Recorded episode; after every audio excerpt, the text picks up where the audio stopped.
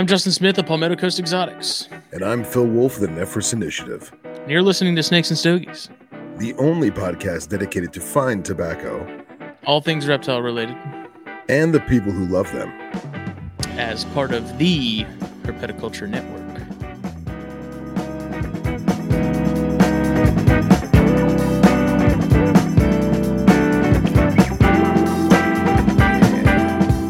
Billy, you growing a mustache?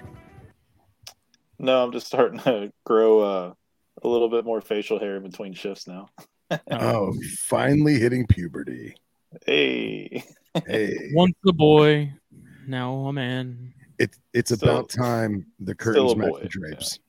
Oh gosh. You Yeah. do. I feel like Billy could pull off a decent, like a firefighter mustache. You know, like like Phil's, just without everything else attached to it from the the upper lip down. Trust me, if I could grow one, I would definitely have one.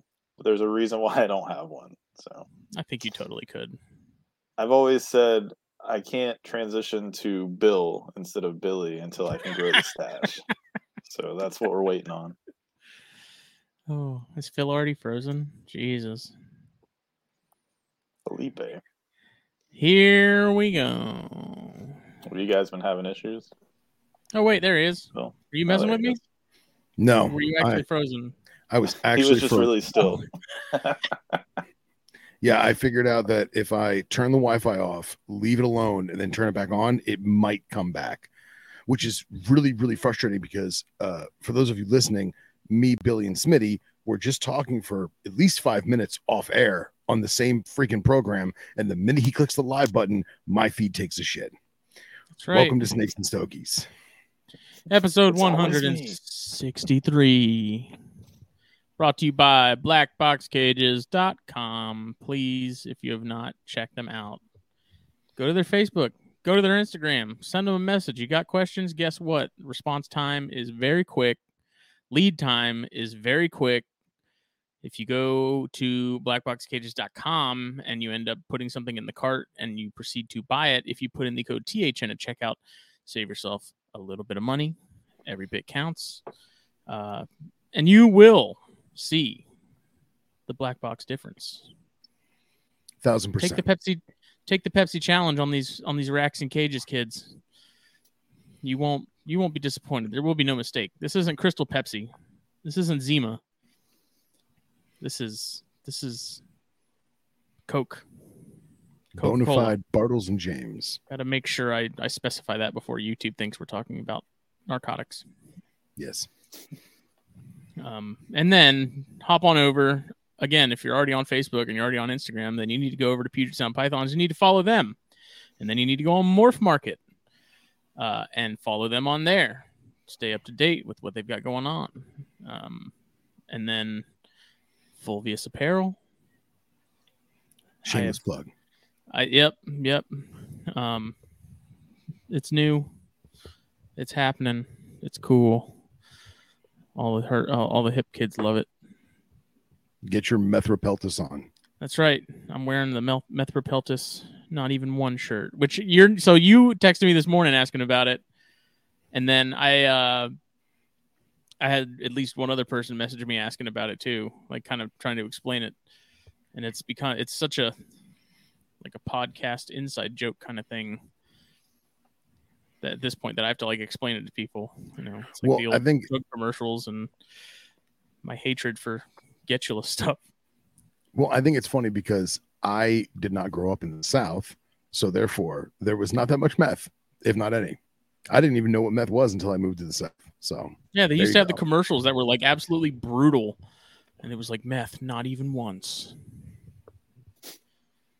Yes, they did. And yeah, uh, that's Joe asked, "Are you going to buy the website for Fulvius?" I'm in the process. I was literally before we started working on setting up a Shopify store because right now I have this stuff and I'm posting about it, and people don't know where to get it. So Yeah.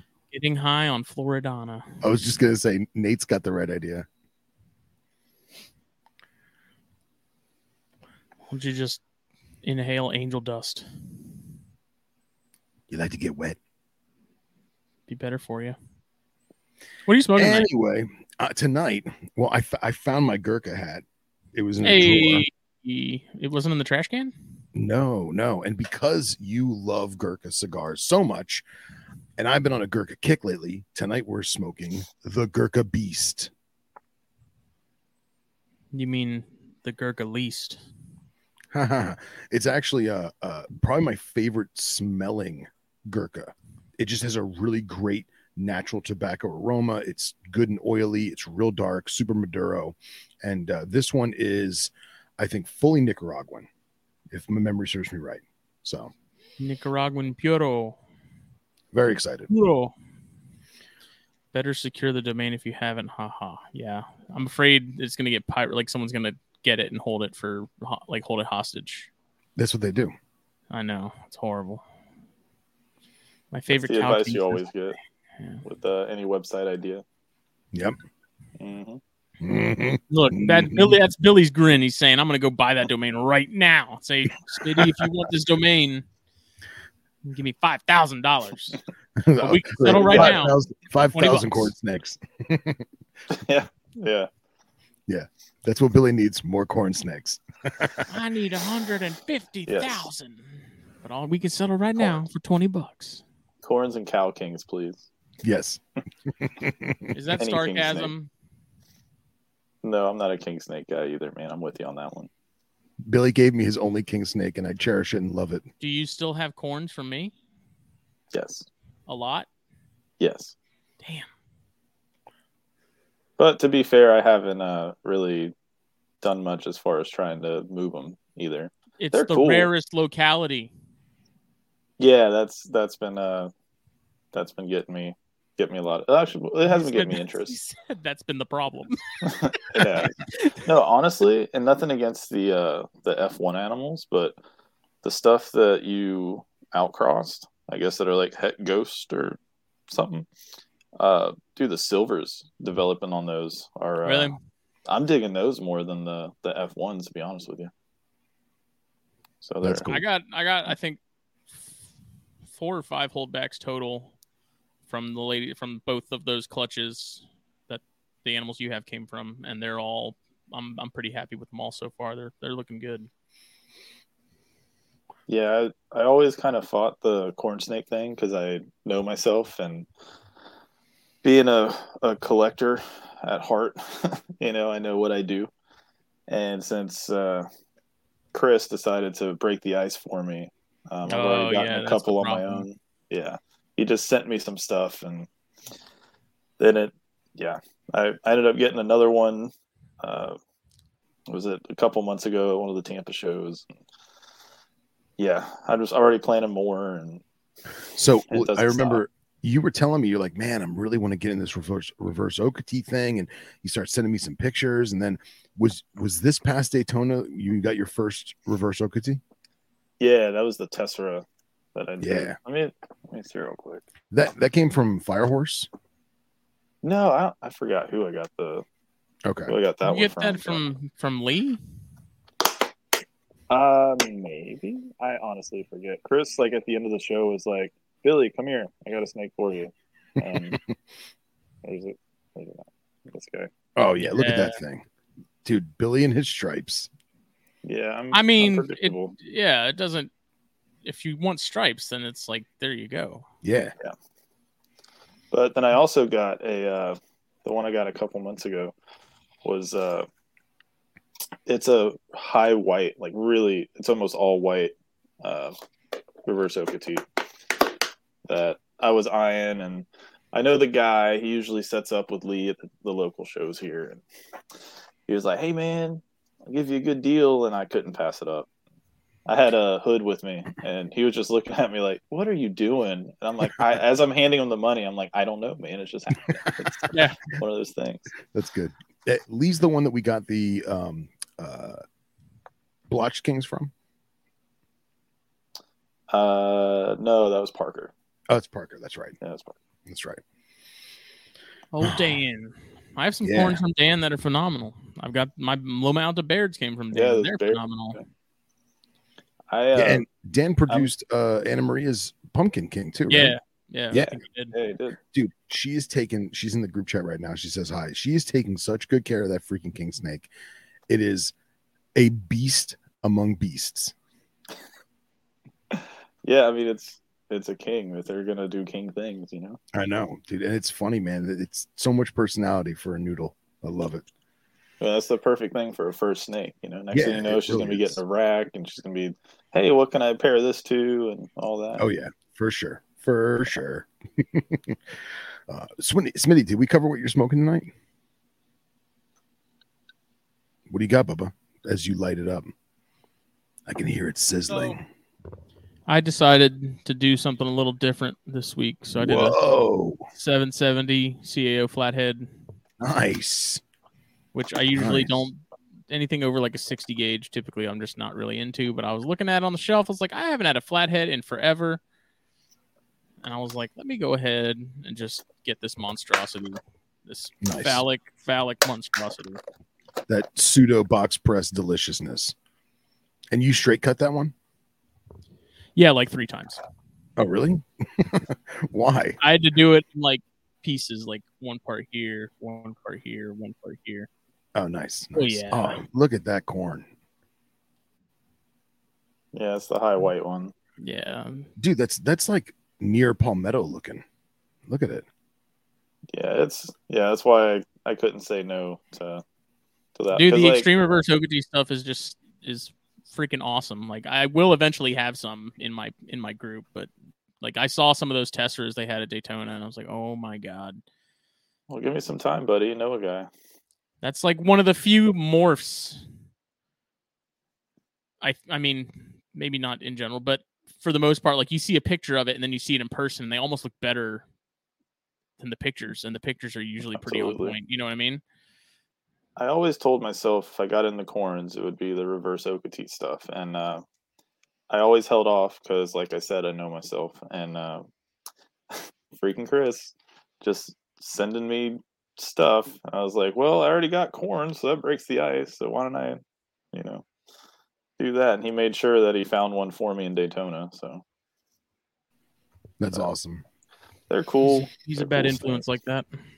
And He man, is. I, I- I've said it before. I'll say it again. I am not a big albino guy. There's two snakes that the albino just does it for me, and that's Darwin carpets and corn snakes. I just feel like all the other albinos it just it just doesn't do it, but those two species just they just set it off. You know? I like more whites than oranges in in my albino stuff. Like in corns in particular. Like I have a buff amel, which is called an orange, and he's he's nice, but I don't know, like the candy cane stuff. I just stuff that has high white and stays high white. I like Yeah. a lot. You know, when it starts to kind of orange out and stuff, then I'm kind of like, man, but I have that that buff amel male because I like buff and I want to do more with that in the future too. Uh, and Chris sent me a female, and as soon as Cox said, "Hey, I got this this orange male, you know, I want him to stay in the family. Do you want him?" I said, "Sure," because I was like, he'd be perfect with that that female that Chris sent me. So it's too much cool stuff, not enough space.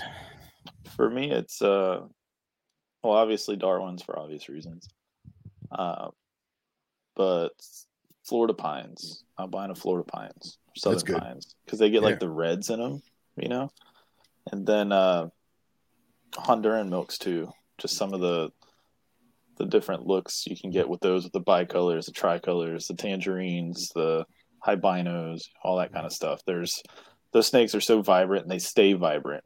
You know, I think I don't know. I like I think they're popular, but I, you don't see really people talk about them too much. But I think they're one of those ones that uh, get scooped up before you see them at shows and stuff. You know, at least the good stuff. Sure. Oh. And Jason Keller says albino cottonmouths, and I am with him a thousand percent. And the reason why I don't lump them in with albinos that I like is because you're so you're I'm pretty sure, and somebody correct me if I'm wrong, but your T positive cottonmouth is like albino, like you just expect. Your T negative is what we would normally call hypo, and dude, that snake is just on fire. Just super cool, just like pinks and oranges, but it doesn't look like an albino, if you know what I mean. Yeah, That albino Arutu someone posted a picture of a couple weeks ago was pretty banging. I don't I don't remember seeing that. I'll have to hunt it down and send you the picture. It, it looks Yeah. pretty damn good. And, and then don't aren't there albino Malayans? There is, yeah. Those are Those cool are looking. I mean, nice. they, they look like a normal albino to me. I'd rather have like the red Borneo locality stuff the, on the Malayans, Calloselasma rhodostoma. Um, Billy, if you want me to share Yeah. those, send it send it to me on um or here I'll start a group chat with the three Well, of us. when, so uh, Smithy. Yeah, when it when it gets time, I figured I'd just go ahead and start Okay. sending you some stuff. Well, let me. I'm gonna make one with you, me, and Smitty so that we can, uh so Smitty can throw them up. Because if I do it, the thing's just gonna crash. Okay, Yeah, yeah, I get that. Because speaking of uh, albinos, I just looked up the old albino spilotes. Oh yeah. That was uh, that used to be out there. It's no longer there. But there's also the albino Gonyo that was floating around for a little bit. I don't know if Oh, you guys yeah. ever saw that. I did see that. I think I've seen that.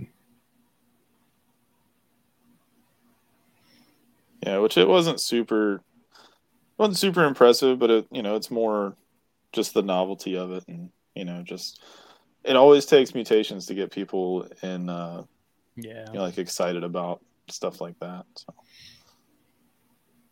but yeah, I just sent the it's just a screenshot because it's a video. But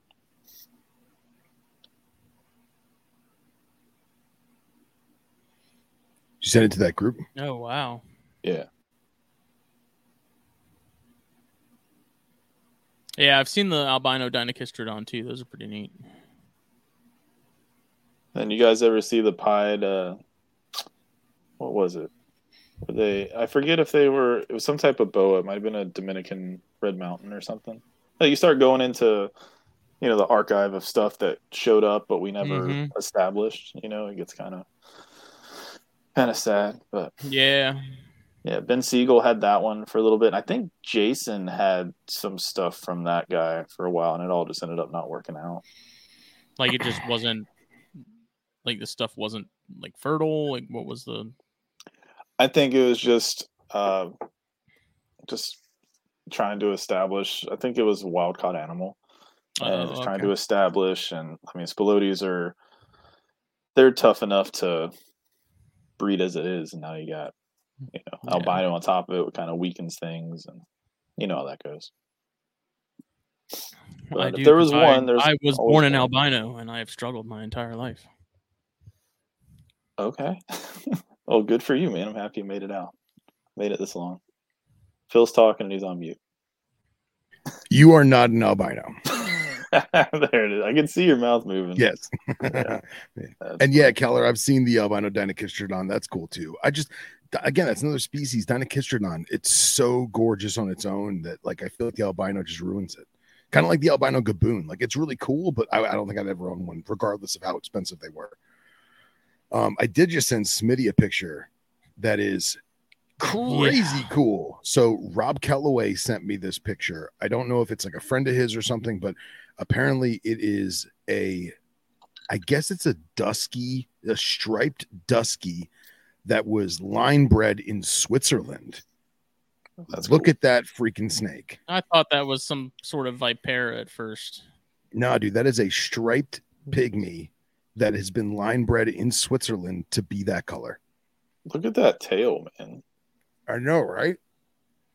Yeah, that's just a cool snake. It's just a cool snake, man. Yeah. Absolutely awesome. Anybody who's listening to this on their car ride home, fast forward to this part and find it on YouTube because that snake is killer.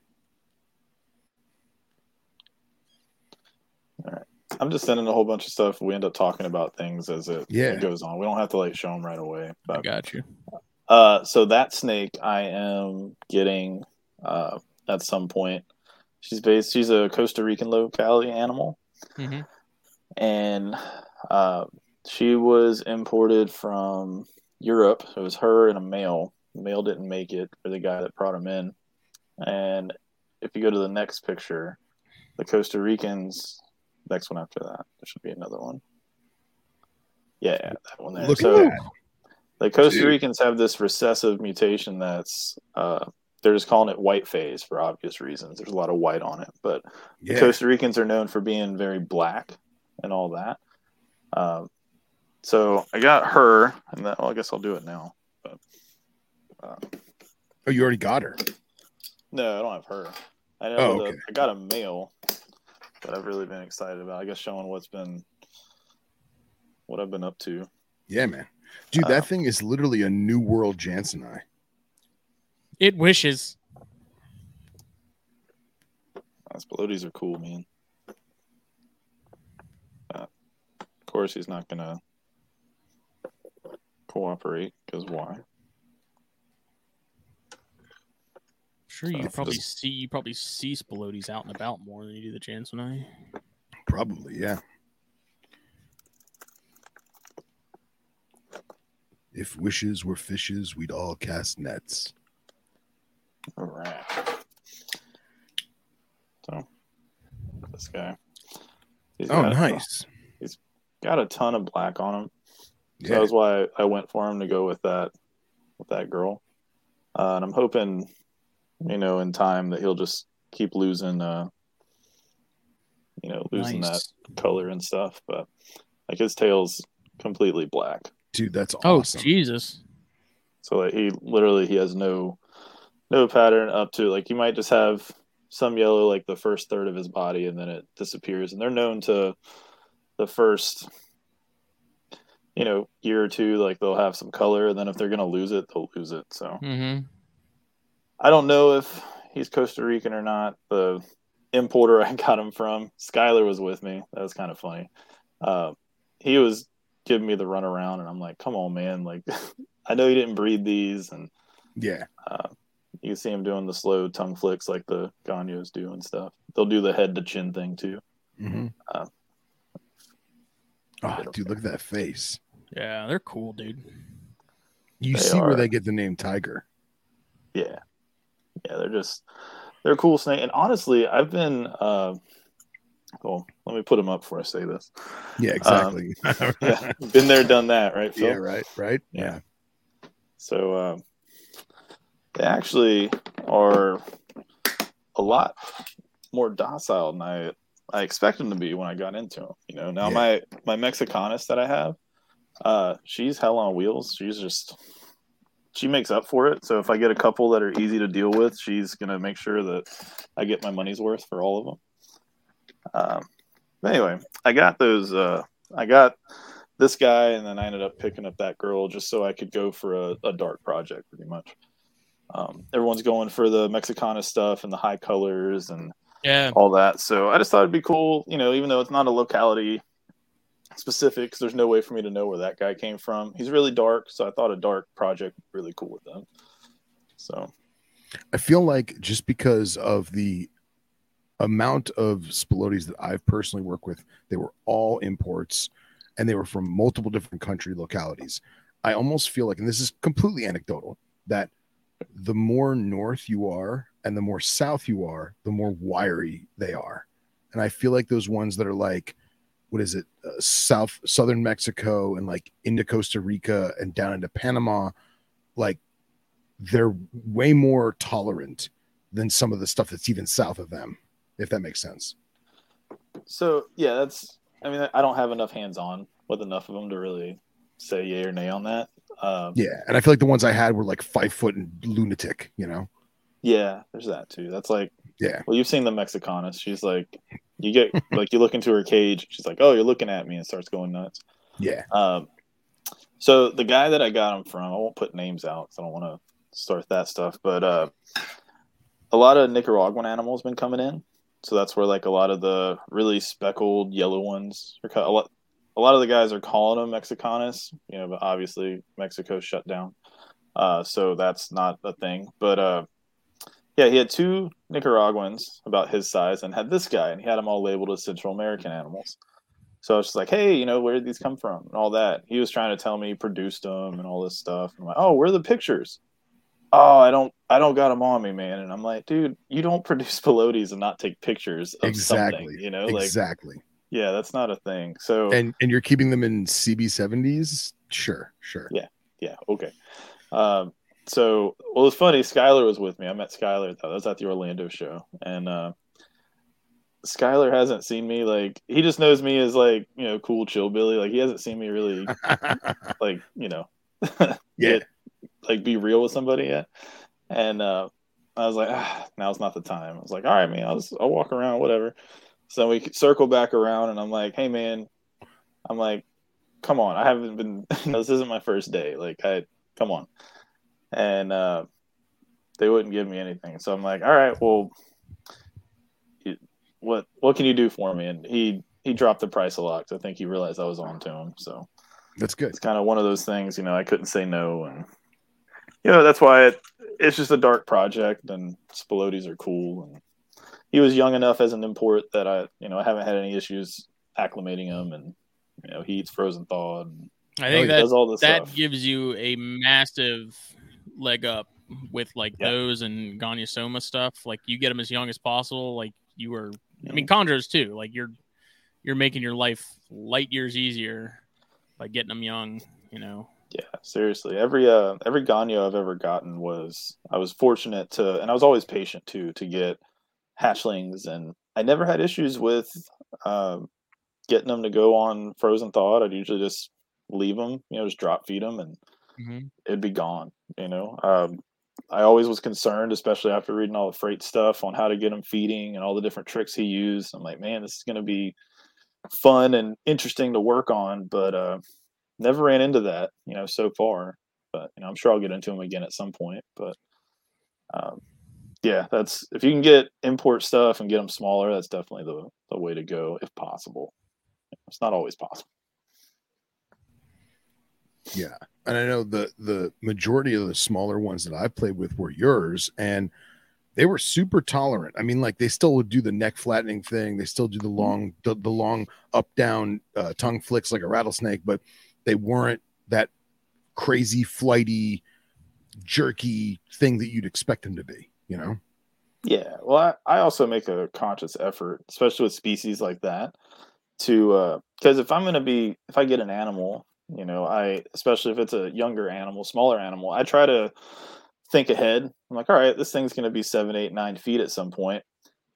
I don't want to just, as it's a baby, just okay. I'm not worried about it if it it gets me or whatever. I want to treat it the same way I'm going to treat it when it's nine foot, as when it's two foot, and I've had very good success with that to where I can, if I handle them consistently all throughout their life, and you know, yeah, they'll do the tongue flick, they'll do the nail or the neck flattening, and you know all that kind of stuff. But if you're, you know, if you don't move, you know, no sudden movements and go crazy around them, then they usually just do that, and then they'll get their attention on something else, and it's not that bad. Well put. Well put. You pulling something up, Smitty? I have some stuff. Let's see it. Um, not my stuff, but stuff that Billy sent. Yeah. Oh, okay, so we can go. Yeah, we can go into What's that. section, uh, what's so like? Are you? Are you? the- So disclaimer: those aren't my from- pictures. but- Go ahead. I'm sorry. Are we are we shifting from Morelia into Colubrids? Are you part of that great migration? No, he's just diversifying his portfolio. I mean, he's So- always been diverse, but Yeah, yeah. like So I'm definitely. myself, Jake. I guess if I'm going to be completely honest, I'm preparing for the worst.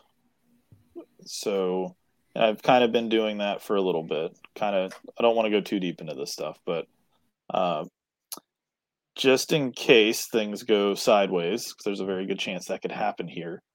Um, you know, my my second thing has always been old world rats. Um, so it kind of makes sense for me to, you know, try to get going on some of those projects that's always been a goal of mine anyway. Uh, beauties being the main thing that I like a lot. Uh, you know, I got a couple, you know, one-off things and all that, but beauties have always been something that's interested me for, gosh, years. I think one of the first, oh, well, my first snake was a carpet, but one of the the second ones I looked at was actually a uh, uh, the copper rats and I emailed. It was Ben Siegel at the time. And I emailed them about them because they were fifty bucks or something. I'm like, oh, I'm in high school. I can I can swing that. And I emailed them, and they're like, yeah, you don't want these. These things are nuts. And that was they left it at that. like they didn't even humor me at all. You know, I was like, hey, I got a car. Yeah, like, hey, I got a carpet. You know, I'm thinking of getting a second snake. I really like these. And they're like, yeah, man, no. And just like that was it. so I was like, okay. oh, I guess geez. that's I guess that's how that goes. Uh, so yeah, I've been slowly um, getting more into the the beauties and the Coelognathus stuff, and um, obviously the rhinos. You know, that's those are cool. Yeah. Um, you know, spilotes, uh, all that, and honestly, I've been getting deep. Like slowly, I've been getting deeper into Amazons too. So, um, I just there's I like everything, man. It's so, it's so hard, but I guess I've kind of seen that there's a possible writing on the wall of things that could happen. I hope they don't, but if they do, you know, hopefully the other stuff I'm diving into, I can still, you know, do what I do and and all that stuff. I also feel that, and I, I don't want to speak for you, but I also feel like you went through something similar because you're a little younger than me, but you went through something similar that I went through, where it was like with with my knobtails. It's like I've wanted these things for a really long time. I am more cognizant about herpetoculture and I have the ability, the means, the environment to do it. I'm going to start dabbling and diving in. And I feel like that was the same thing with you because you've always loved Asian rat snakes and mm-hmm. and the obscure colubrids. And now again, I'm not, not speaking for you, but I feel like now you're kind of at that point where you're like, man, I, I can do this. Let's do some more you know? Yeah, absolutely. Um, yeah, I that's why like when I think the last time I was on NPR, uh, Eric asked me, he's like, so like when did the colubrid stuff start? And I was like, it started the same time the carpet stuff did. Yeah. I just you do like research and especially as a new hobbyist, you you read their requirements and stuff and you're like, oh man, I can't do that or you know, like I thought rhinos were an advanced species for the longest time. I still think right? they are. right. Well, honestly, like they're, it was honest to God, it was after I saw him at when I was at Rob's place and I saw how he was keeping his and the room he had him in and stuff, and I'm like, these like these are easier than stuff I have, you know, like yeah, they're they're stupid easy. So, uh, you know, I kind of talked myself out of it for the longest time, and I finally got you know, like you said, the more space, the more room, the more means, and uh, I mean, you've seen the collection change, you know, over the years, and you know, you know what I'm doing over here. So uh, it's just a matter of time, honestly. And I feel like you were doing over rats before Owen was, which makes it even better. honestly, I mean, he's breeding them before I do, but okay, yeah, I've, yeah, I've had him for. I've kept them longer, but I didn't say anything about them for the longest time because I just, you know, I was still yeah. learning them, and it's uh, they're just cool snakes, man. Like they're they're just they're real cool. They don't get a lot of love, you know. It's not like a oh I like them because they're not mainstream thing. Like I've just I've always dug the the racer type stuff and all the the craziness and now you're starting to see especially with the chinese beauties all the different mutations that you can do and uh, you know now like i'm on the lookout for uh Mocquards because those used to be everywhere. And what's that? It's just another subspecies of the the beauty snake, and they're uh, they're very high yellow animals, and they were the first ones that when you used to see the T negatives um, everywhere, they were Mocquards. Okay. Uh, but you know, just people get used to the demeanors of you know corn snakes and uh, milk snakes, all that you know the North American stuff, and they are a little more rambunctious. You know, there's that to it. But you know, I I enjoy that, and I take time whenever I I'm taking care of stuff. So I don't uh, I don't get bit that much by stuff. You know, that's kind of usually the thing that people. It's either getting bit, or I've heard people say like, "Man, these things are spring loaded. I'm tired of chasing them around the room." Yeah, you know, you just crack yeah. the the cage or tub, and off they go. Uh, but yeah, they're they're cool. So just trying to up that game a little bit. Nice. And uh, Randy's in the chat. You got to send him that red f- pictures that red female later. Oh yeah. I don't yeah, think I ever did. So. Yeah. Well, here I can throw one. I'll throw one in. Yeah. The, yeah. For him. He'll fucking love that snake. Yeah, Randy's got some heat, man. I Holy know, I know. It's it's it's disgusting.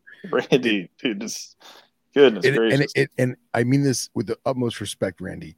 It's painful how amazingly successful you are. What's even better is that we're friends with him, so we can get Yeah, we can get some exactly. dibs on stuff. Exactly, exactly. uh, so Patrick wants to know: Is there uh, is there a specific reason as to why no one's really keeping radi- uh, red-tailed rats? And I think I don't want to speak for the guys that actually keep Gonyosoma, but I feel like it takes a lot of TLC, especially when dealing with imports. And I mean, at least that's my expert. That's my not expertise. I don't have them, but that's my uh, experience. Excuse me. My experience with them is, and I don't mean this in a bad way. They're one of my favorite species to observe and to have, and I've I've learned tons about them. So they're just fascinating. But as far as captives, uh, they're Not very great. hands off. Yeah, they're very hands off, and they Yeah. are honestly they're they're not fun to keep. Like if you have to touch them, like they're they're spring loaded. They're um, like how a lot of snakes will like do the flight thing and they try to get away from you. These things will like do that. They'll shoot out, and then as soon as they realize they're not gone, they're turning doubling right back and they're they're on you. You know they're uh, like if you look at all the different you know color variants and stuff that comes with them you get them green yellow gray orange you know all that kind of stuff the borneo stuff that's out now that people are going crazy over like there's a lot of potential for them to be awesome species to use as projects but then people get them and that's why there's only a hardcore you know cult following if you will Yeah. that uh that'll keep them you're not going to see guys with you know a collection of 50 of them you know that's just not Yeah. going to happen Yeah. uh, you know but if you are honest with yourself and realize what you're getting into um, they're they're awesome like i think smitty does it the, the right way you kind of set it and forget it let them do their own thing kind of work around them uh, i mean gosh he's get, he's got eggs now he's got an egg incubating so he's doing stuff Yeah. right so Just fish tanking it, man. You know. yeah that's all you got to do There was a, a many many moons ago. Underground imported a bunch of red tails, and some were gray tails. And uh, I don't remember if it was a red tail that dropped or a gray tail that to- that dropped. But they incubated the eggs. They got like six or seven eggs. They all hatched out. They so they got them all eating on pinkies like immediately, and they all sold to like local local local keepers. Excuse me. And two or three of the people that bought them would continue to frequent the shop, and I was working there at the time and they'd bring them in and dude they were the coolest snakes they had no fear of humans they ate anything they put in front of them and i feel like that's just we need more people like you guys to to get them going so that they can be the next good pet rat snake I think that's the sort of the the breakdown. Um, you know, there's there's not enough people purposefully trying to produce them uh, because you know Daniel Schwinn had the same experience with the the Jansenite he's produced. You know, they're not just like chondros. Like the captive born babies aren't nearly as as nasty as as the imported adults. right Um, they're not hard to get started from everything I've seen and read. Um, it's just that that matter of like there's not enough people putting in the focus on them, and I'm hoping now that we have that that USGA group, uh, that helps us all kind of network together and you know, Yeah. sort of get a better handle on who's got what and who's doing what, and um, I just think that's that's kind of the issue. You know, people buy the the imported adults, and you know they see them on tables at shows, and they look great, and then you take them home and you open up that deli, and it's like game on, and all of a sudden it's like, hey, these aren't as aren't as sexy as I thought they were, uh, and then that coupled with you know the stress factor and parasites, and it's just yeah man there's a there's a very large discrepancy there, and that's the reason we're not seeing more captive bred ones. Um, just hopefully that changes. Yeah and it's it's they're also one of those species i mean the incubation time on eggs is ridiculous you know it's like so a buck not 20 right at least about Yeah. that yeah yeah yeah um you It's know you're not days, getting man you're not getting big clutches that hatch quick like you're it's like monitors almost. Like you're you're really having to wait. Um, and that's why captive bred babies are so expensive because it's like there's a lot of work that goes into those. You know, it's not it's not corn snakes, you know, by any means. And um, I think rhinos Like, are uh, starting to warm people up to a lot of that stuff, though. Like, there's Agreed. it's awesome that so many people are keeping rhinos now. Well, I, I think I've heard this too with the Gonyos. They're uh, with how we keep and feed in captivity. You know, mostly rodents and stuff. Uh, their eggs get you know a lot of calcium on them and stuff, to where they're just super thick, and you'll get the eggs to term, and then they won't hatch because they're just so thick. Uh, so I've I've talked to guys that have bred them, you know, multiple seasons in a row, and they're like, "Oh yeah, I feed probably eighty percent chicks." you know, to my stuff, and that seems to help with that. So that's another thing that you know can be put out there. Maybe a more bird dominated diet Mhm. would be, uh, Yeah. at least worth you know looking into if you're you know getting eggs and stuff. Yeah, I remember somebody was telling me that they they manually pip all the eggs because they've had so many clutches go bad because the they just couldn't get their egg tooth through it. Yeah, and they're already thick shelled eggs. Yeah, you they know, are. just like the Boiga, you know, the, the eggs were so thick on. I had a couple of those that just they died full term, and I, it's from everything I could tell, it's literally just because they couldn't get out because those eggs were just like ridiculous. Yeah. Yeah, like leather. And I'm really thinking that a lot of the Asian species in particular have like an abnormally thick shell in comparison to New World stuff. Um, you know, whether that's related to like humidity and outside moisture and is like an extra barrier or something between that and the elements, who knows? But it's uh it's wild. Maybe it is a captivity thing where we're just seeing it because we're feeding prim- you know, primarily rodents and, and stuff and not the lighter things, but who knows? Well, Yeah. you're seeing a lot of people uh, starting to breed. I know in our group we got a couple guys breeding quail and stuff now for their stuff, and uh, I think that's going to start getting more common. You're going to see people, especially with rodent prices now, you're going to start seeing people going to more, you know, bird dominated diets for a lot of stuff. Because I mean, you start looking into the natural history of a lot of these species, you start realizing birds a big, a big proponent of that, especially a lot of the arboreal and Mm-hmm. semi-arboreal stuff that we keep, you know, in the hobby. You know, it dominates a lot of the hobby. It's just, you know, maybe that'll help out too. You know, that kind of stuff. For sure. For sure. Oh, there she is. Oh man, that picture does not do her justice.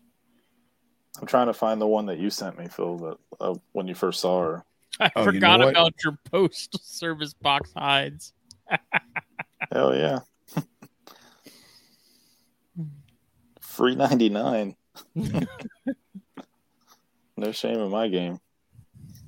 Yeah, they're disposable. They get, I don't, yeah, they're, they work.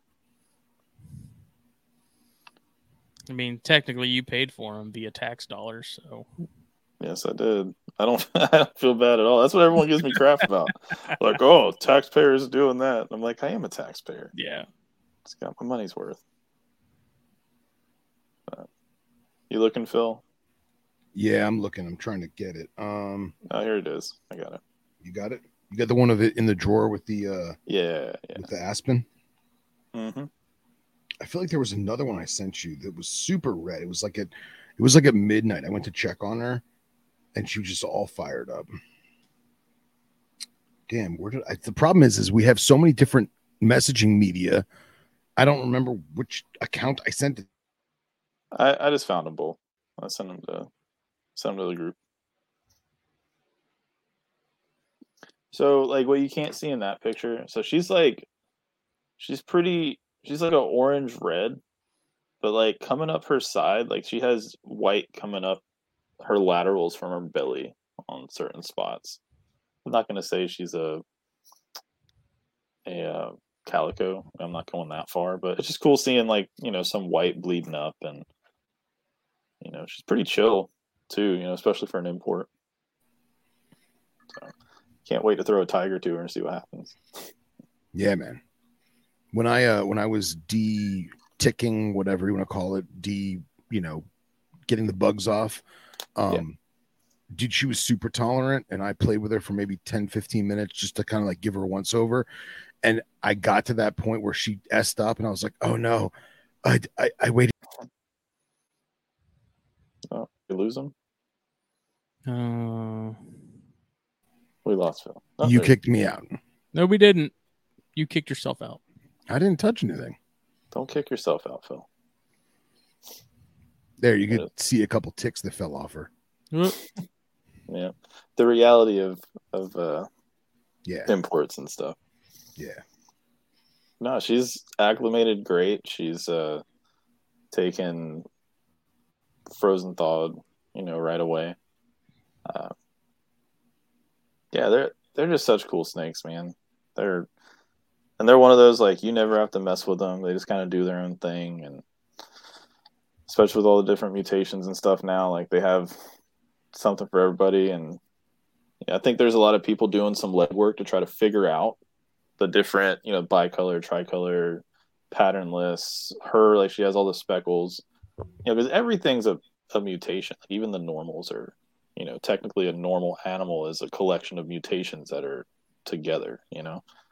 So uh, people are doing some work to try to figure out what everything is with these guys. So I think in the next, you know, coming years, we're going to see some cool stuff come out of these, the species. So I found the ones I was talking about, and I just sent them to the group. So this was at like midnight, uh, like a week after I had her, and it's a little glary because I'm using a cell phone against a white door. But dude, the color, like, it's just this is this is the kind of stuff that makes me want to get into them. You know? Do it. Every now and then, I get the I get the the itch to have some again, but No, just not not after all those other ones that I held for you, Billy. I'm done. I am Come on, done. man. I am done with Corrales. Come on, man. You see some cool ones, you still got to hook me up. Yeah, I know, right? Yeah, I've lost all my contacts. You're my last contact. Oh, Gee, thanks. First and Yeah. last. yeah, and even even still, these pictures, like that one right there, like, dude, she's so red. Yeah, she's she's nice. I'm excited to see what she's gonna fit right in with my group and and all that. So, how many do you have now? oh, let me do a quick count. Uh,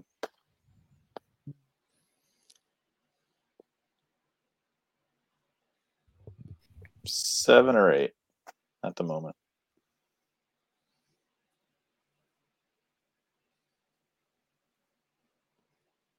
Yeah, I man, I I enjoyed the handful I had. I just don't know right now if that's something I'd want to donate to not donate, but dedicate the space to. Got too many damn corns. I get that.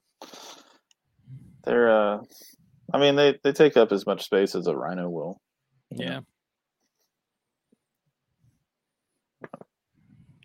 All right, so I guess I sent you all those because I have a pair of um, calico beauties that I got from Larry Keller um, last year in Tinley. Uh, he's got this line that throws, and of course, he got me hook, line, and sinker when he was telling me about it. Uh, they're calicos, which is a color and pattern mutation, but they'll like throw these organized stripes that kind of turn into a patternless animal like as they get older and my male is already starting to get that really bald back look to him Uh, Interesting. so like if you go through all those pics like you'll you can see straight out of the egg some of them are just like those are all calicos and they It's the usually look- Peterson coastal of colubrids. you Yeah. know i never uh i never thought of it that way but gosh dang i'm predictable yes, you are. Man, gosh. All right, Smitty for the win. So these are going to be the Peterson line calicos, Nice. and uh, Nice. yeah, we'll go with that. Um, but man, they're just there's so many. Like I started looking more into the the beauty snake stuff, and it was always the Taiwans and the blues because those are what's readily available. Well, I started looking more into the Chinese, and that's where we have all of our mutations from. So if you guys see anything that's not a Chinese beauty, but it's some type of mutation, 99% of the time it's just mislabeled or it's a cross of something. Which is Um, interesting because you had taught me that when you and I were shopping, I think it, it may have been Tampa Show or maybe Daytona, and we had seen uh, several deli cups that were mislabeled. And Yeah. when when you spoke to the the dealer, they clearly had not produced it, although they said they did. And you tried to like very politely educate them, and they're like, "No, no, no, this, this is this is so and so." So Well, they went up to Tinley and they had, you know, like the Zirkles talking to him and, you know, other, you know, Larry and stuff. And just some people you can't say stuff to, you know, it's, Yeah. and that's fine. You know, it's, if they want to do that and they don't want to Google Uh-huh. something, you know, that's fine. That's, you know, but, uh, yeah, I'm really excited to be a part of this project for obvious reasons. Um, and there's some of the, the older animals, like they're just, it's really cool. You know, it's not something you see all the time. And yeah, a normal calico looks similar. It's like a more heavily patterned Mhm. palmetto with a more, uh, more color palette to it. Uh, Is he planning on tying these into like the regular calicos to see what happens?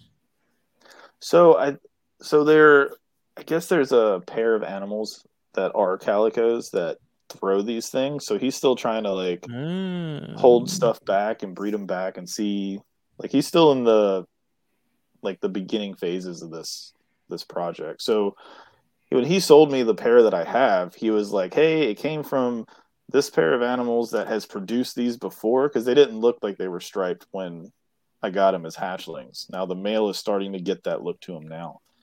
Uh, so he's like i'm not saying it's a, a anything. Like these could just be straight calicos and i'm not saying anything else. But uh there's the potential. So i was like he got me. Like I, i'm in you know? Keep him keep him coming. He actually has a female because there was a trio he has a female on his uh morph market right now that i keep debating if i want to like you know double down just to have a an extra shot at possibly getting those but i'm you know i'm not sure yet Now, do all the beauties have that like matte texturing to the egg? Almost looks like drywall. Because I've noticed that. i think so i've only uh i've only produced the ridleyi so Okay. I can't speak on the other subspecies. I would assume so, but Yeah. You know, I, It's just I don't want to say definitely. Because I'm I'm in my older age, um, I feel like I'm more attentive to, to breeding stuff in because I don't really breed, but learning about breeding stuff, I've been looking at different egg structures and like the different textures of eggs. I mean, everything from you know crazy crystals like on Drymarchon to like the beauty eggs being that that matte drywall texture, and it's just super fascinating. Super fascinating. Oh, look at that! Yeah, I took some out so I could show them to you guys. But Hell yeah, dude. so this is the female that is part of that line that we were showing. Mhm. And sorry, I'm trying to figure out the camera. Uh, her tail is kind of what what got me. She it's, it's way her- more calico than you were describing. You know. Yeah. Yeah, well, this is the female. The male's the one that has the more. I'll show him in a sec. But uh, yeah, this honestly, this was. I only went with the the idea to get one beauty snake from Larry, and he just had all three of them in a container themselves, you know, in a display. So I was like, "Hey, can you see if this one's the male?" I was hoping this was the male because I wanted another male, and it was a female, and I was like, "Well." might as well. So I just bought her, and then I went back after I sold some animals, and I was messing with them, and I was like, "Hey, I got a problem." He was like, "Oh man, what happened?" And I was like, "I'm an idiot and didn't get the mail for this female." And he's like, "I wanted to say something, man, but I don't want to pressure anybody." Classic So- Billy. yeah, so I was like, "All right." Well, then he had like this awesome hypo, and I'm like, "Man, I'm like, let me see if I sell something." Well, of course, I sold something, and uh, I go back and I pretty much made his weekend because I bought like five. I ended up buying five beauties off him, nice. and uh, yeah, it's you guys know me, so you know when I get into something, it's and especially with these having mutations, and I like calicos so much and and all Hell that. yeah. But The Chinese seem to be, from everything I've seen from people that are keeping them, they seem to be much like almost the opposite as, of the Vietnamese. in terms of attitude and like being able to you know work around them and work with them and Yeah, they're so they're on record, and I can say with most of the ones I have, they're pretty. They're more shy. They're gonna. They're gonna pretty much. They're gonna run before Mhm. anything. Um, so funny side story, if you guys don't mind. So I did a. Uh, I I don't know if I told you guys this story yet. Okay. there, but uh, there's a local uh, humane or not humane society, herpetological society, and they had me do a uh, presentation, and I it was my second one with them. So the first one I did carpets. This one I was like, oh, let me just do old world rats. So I just kind of did everything I had and decided to uh, just do a little blurb on you know the few I had and just go from there. So I have my adult female, which is about six foot, uh, hypo calico Chinese beauty. I'm like, oh yeah, they'll like this one. So I'm holding her, and I'm talking, and she takes a swipe at my finger, and I just kind of swat her away. I try to not bring any attention to it because you know there's some newer keepers in the the audience, so I was trying not to bring attention to oh it's gonna bite you because I'm telling them they're shy, they don't bite, they run instead of that. This that was your Well, she- problem right there. yep. So you think I would learn? Well, I didn't. So, uh, well, long story short, she's wrapped around my right hand and wrist, all six foot of her, and then she uh, latches onto my thumb. Like she doesn't strike; she just goes up to it and then just you know just grabs it. I'm handcuffed, and they're like, "Oh man, do you like? Do you need help?" I'm like, "No, no, she'll she'll get off." So I do the rest of the presentation with her on me, or you know, part of it, This is great. and yeah, and I'm like, you know, I'm just like, ah, it's all right. And they're like, oh my gosh, do you need help? I'm like, no, no, no, she'll let go. It's not a, a big thing. Well, she starts, she was at the base of my thumb. She starts walking my thumb and then makes the turn to start swallowing, you know? And I'm like, all right, guys, we're going to take an intermission. You know, let me figure this out. And, That's good, you know, some of the guys came and helped me out. And I, you know, there's blood everywhere and all that. Oh, jeez. I'm like, well, I guess you guys aren't going to get Chinese beauties anytime soon. Everyone's like, no, no, no. But then I took out the rhinos, and that was the showstopper there. So nice. I'm pretty sure everybody in there has been looking for rhinos ever since. yeah all that. But let me see if I can. So this is the male. I don't know if I can show his. So he's got more of the solid Yeah, back thing. I know it's kind of hard to see, but it's more on his. you got to put him against put him against your black shirt, so it's like the book cover. Let's see. If that. Eh, I don't know if helps. Well, anyway, he's definitely got more of the stripe going on. He's got the Peterson thing happening. So I'm excited because he didn't have that at all as a hatchling. So him already developing that, I think he's going to be perfect for that project. So nice. Uh, All right, so now explain the inside joke of the Patagonian rat snake. is that, is that Smitty? No, it's it, it Skylar and Jenkins are going back and forth like Patagonian tiger rats. Uh, oh, that's the that's the Spilotes I showed you. Oh, okay. Uh, All right. Yeah, kind of. yeah, the freaking guy. okay. Now it makes I told sense. Sky, I told Skyler if he wasn't there, I would have probably been a little firmer with that guy and been like, "Hey, man, you're like, come, you're just insulting me at this point." Yeah, know? yeah. like I don't go to shows and be like, "You don't know who I am." Like I'm not that guy, but like if I'm talking to you and I'm like, "Oh, that looks," you know, those are obviously Nicaraguan. You know, that's not Mexican. That's like I know what I'm talking about. I'm not just spitting out, you know, countries. Sure, sure. You know, and just You've never heard of Uwabami reptiles. yeah, right. So That's, see, that's where you need me standing next to you to go, Do you know who this guy is? don't you know who he Yeah, is right. Do you know who I?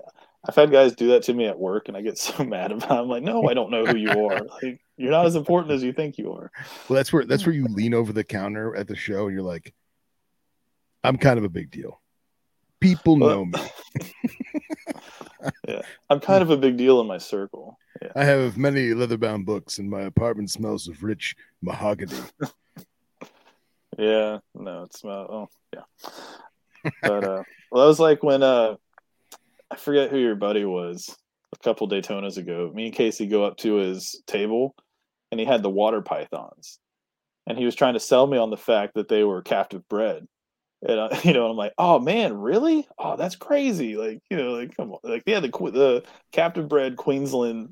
Yeah. meanwhile, me- meanwhile, he didn't breed them. Keoghan yeah, did. right. It was the same ones that you got, Yeah, it's- it's I same- knew that. It- Literally yeah, the same clutch as mine, and Dan Keoghan bred them. yeah, I was asking questions for for you because I know you were looking for Yeah. a mate at that point.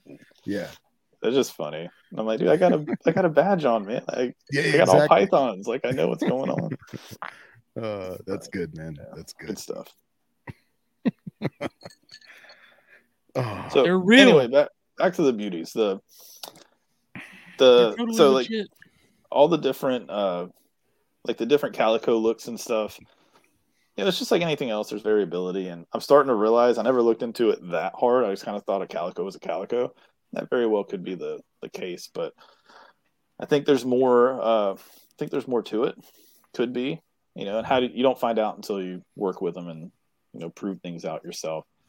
Uh, then you start looking at the hypo stuff or uh, T positive, however you want to look at it. The it seems like the old world rat uh, stuff, hypo and T positive, can sometimes be interchangeably used. Uh, so that just confuses things. But if you Just start looking like the, at like the cottonmouths we were talking about earlier. yes, I mean, Yeah. that's how it is with the Bairds, hypo and albino. You know, it's like yeah, it's a more or less it the same seems thing. like a rat snake thing. Yeah. So, you know, you'll see stuff, and some will have red eyes, some will have black eyes, some will have that, you know, orange look to them. Like it's it goes back and forth. But you'll see adults that will keep that orange look all the way up to a, adulthood, and you'll have ones that kind of tan out and get that. Uh, I guess I can, I would compare it to like a caramel ball python when they're adults. You know, Sure. like that real tan and kind of faint purple thing. You know, like it's real faded out, but you know the look I'm talking about. Yeah. But uh, yeah, so I got these this pair of hypos that like they were electric orange and lavender Wow. like Oof. lavender lavender and he had other hypos that were different you know they're obviously from different clutches and and all that. And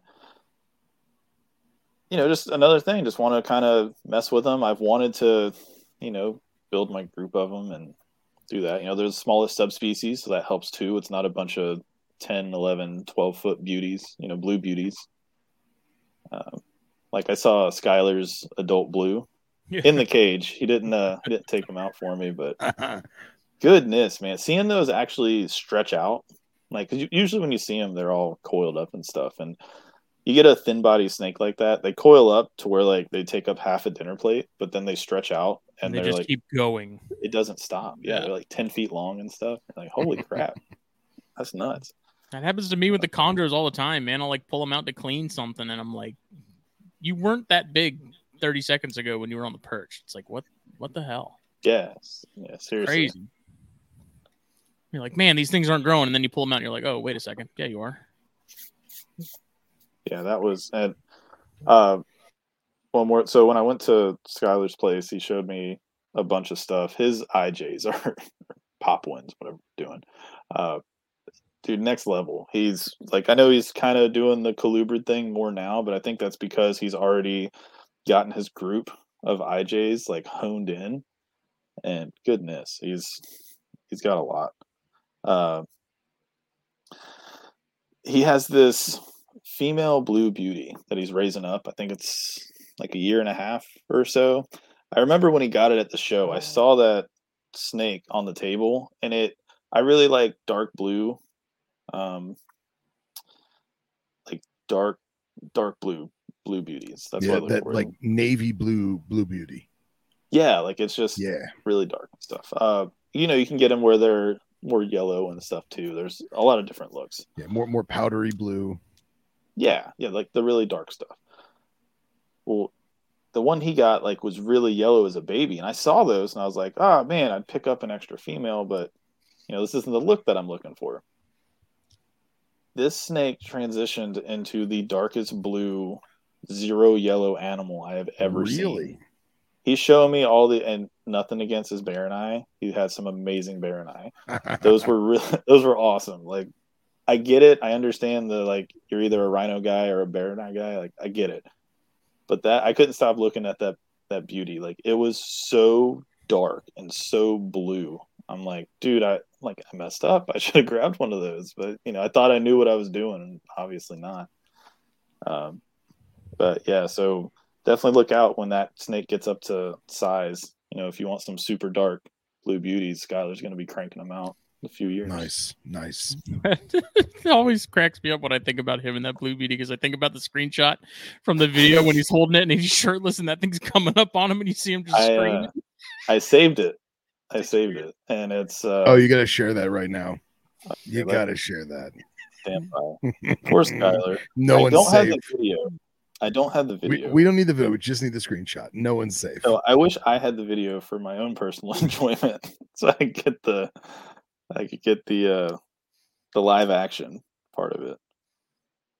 But, and he's like about as Florida man as you can get in that picture. That's awesome. That's our boy. That's Oh, our boy. Oh man. right, incoming. Sorry, Skylar. I'm not. I love it. oh man. Uh, no, I hit the wrong button, damn it. oh, oh my god. Oh gosh. He's just missing his crop top. That's so great.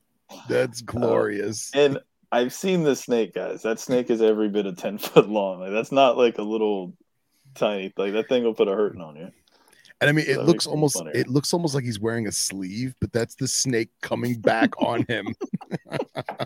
And he's got a hook right in front of him and a broom and dustpan on the other side of him. Like he had plenty of things to help. Well, I think that's what makes it funny is he wasn't expecting that.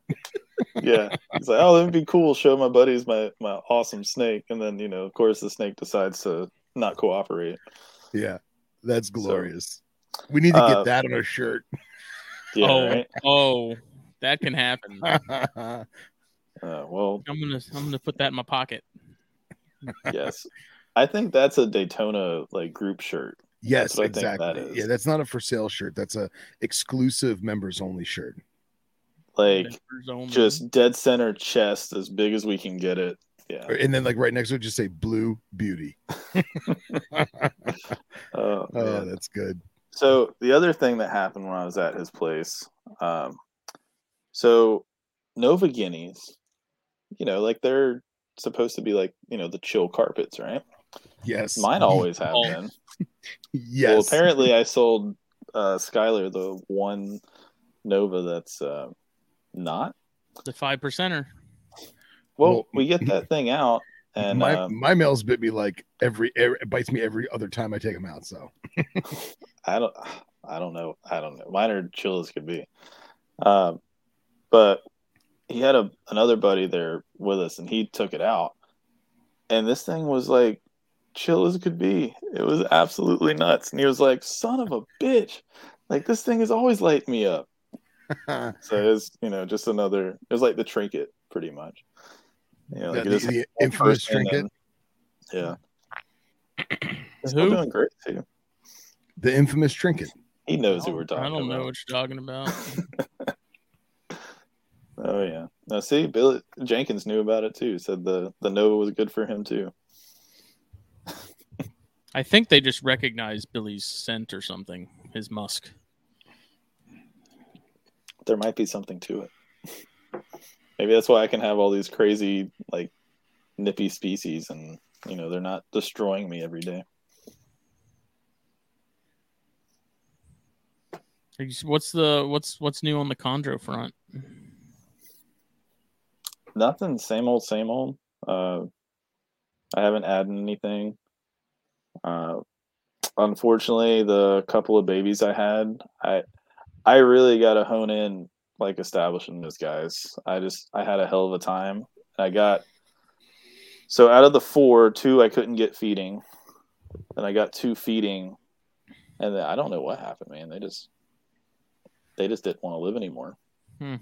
You know, I was keeping their humidity up. I was feeding them all the time. I was trying to keep them, you know, keep their system going, get them shedding, get some size to them, and they just decided this world wasn't for them. So, Yeah, it sucks. But Yeah, you know, you learn close. something. You know, you learn more with each one. So that was my second chondro clutch, and I actually got ones to eat. so that was better than the first one. So you know, you Yeah. just build off of each one. So um, That's I right. try to breed. Each I one try of to- those is a step in the right direction.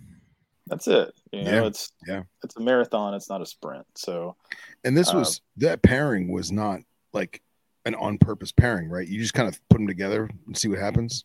Oh no, that was absolutely on purpose. Oh, Those okay. were hundred percent Lereh locality animals. Those Oh wow, sorry. that was a that was a hard hit.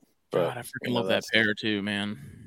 yeah, that was a uh, yeah, that was tough. But you know, that's part of it. It's part of the hobby. That's how you see who uh, you find. I'm starting to realize you find people that have been in the hobby for a long time, and you start to realize we all have you know our gut punches and stuff, and you see who sticks it out and you know keeps Yeah. going.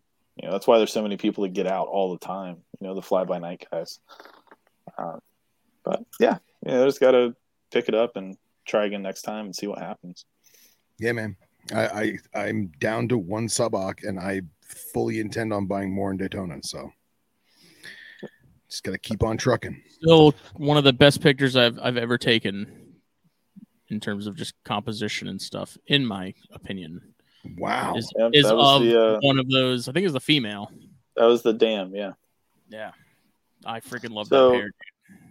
So yeah, so to add to the gut punch of everything, she never bounced back for me. Oh, She, uh, yeah, she was a little small, and I I was comfortable with it because of the the new book, you know, and like the 300 to 600 gram range. So she was in the the five to 600 range. So I'm like, okay, like let's see what happens. She's not going to go through the motions if it's not uh not good. And she was definitely old enough because you took that when I first got her, Smitty, and that was back in yeah, that was like 2019. God. Yeah, that was that was a while ago. She was already completely transitioned, so she was. Who knows how old she was? Uh, and I waited until last year to, to finally pair her, so she was at least six, seven years old. You know, and uh, yeah, she just she never bounced back. I don't I don't know what happened.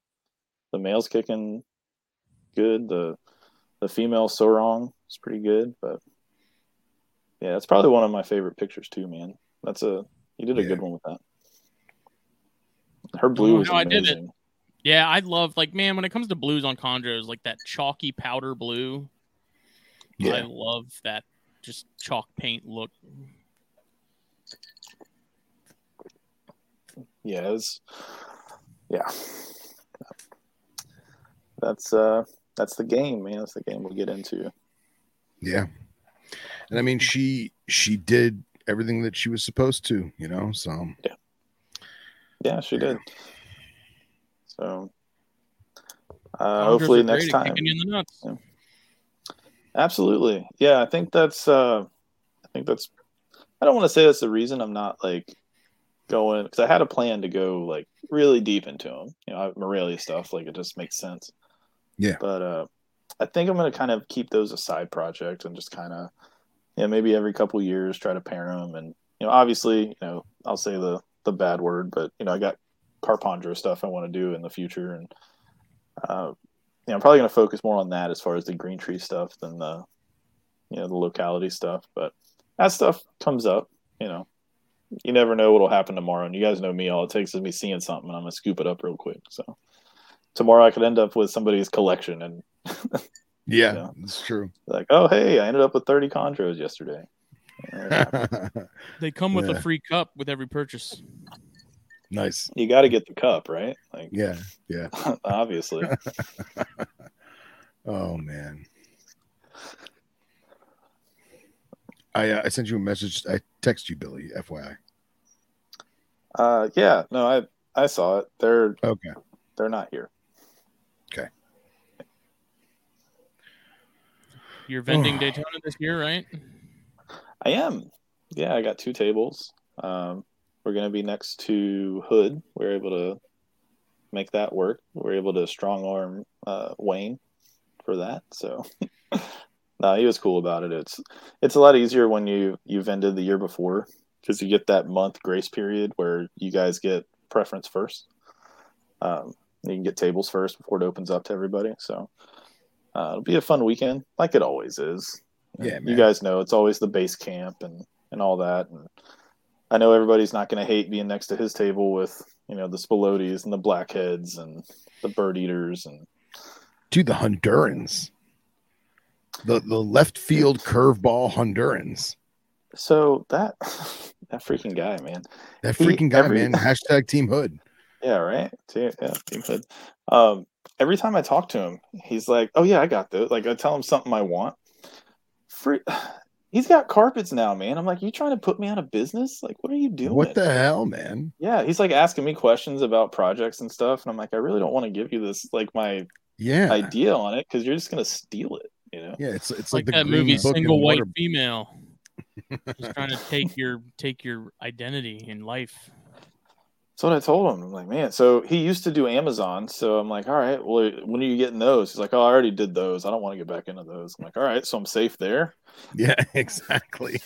you know but like i know he's got ridley eyes so who knows if he has everything else he probably does um, i'm like um, yeah like ev- i didn't know he had womas he's got womas i didn't know he had uh what was it calico black rats Oh, does he? like, I really dig those. I was like, yeah, man, I'm trying to find someone that I can get those from and all that. Uh, you know, now I know Clint obviously has them, so whenever I need them, everybody's like, oh yeah, I got those. I'm raising those up. I'm like, dude, what are you like? What are you doing? You now, know, is he still doing the um Bacillinotus? he's got three clutches on the ground as we speak. I spoke to him today about it. Yeah. What the heck, bro?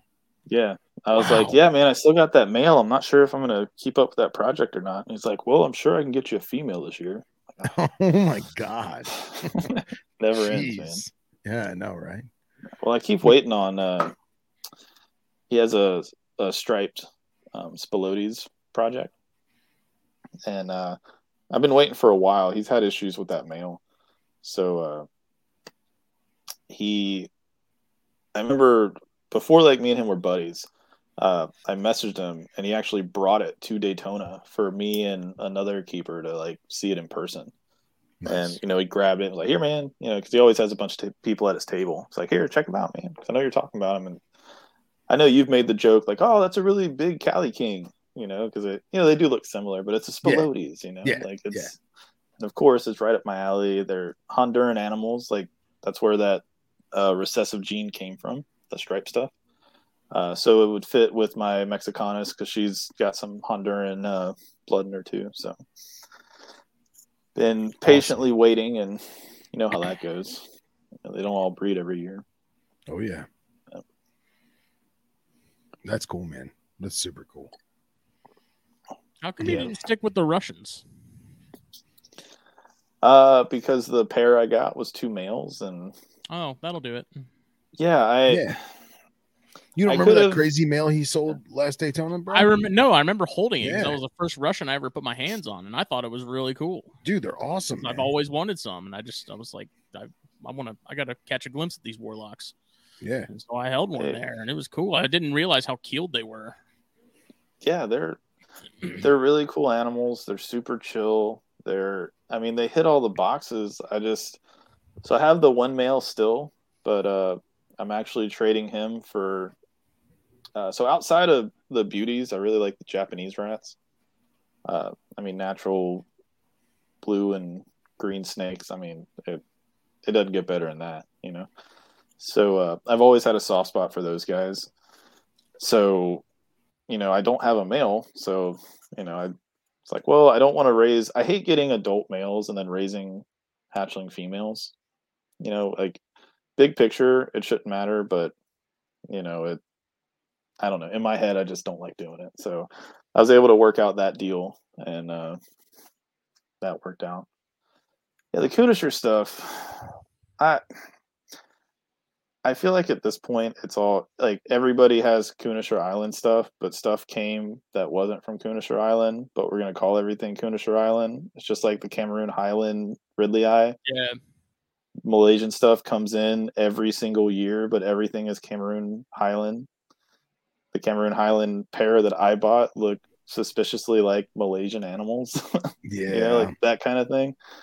Um, but they, uh, I think it's gotten so crossed into everything at this point that everything basically has some variation of that look.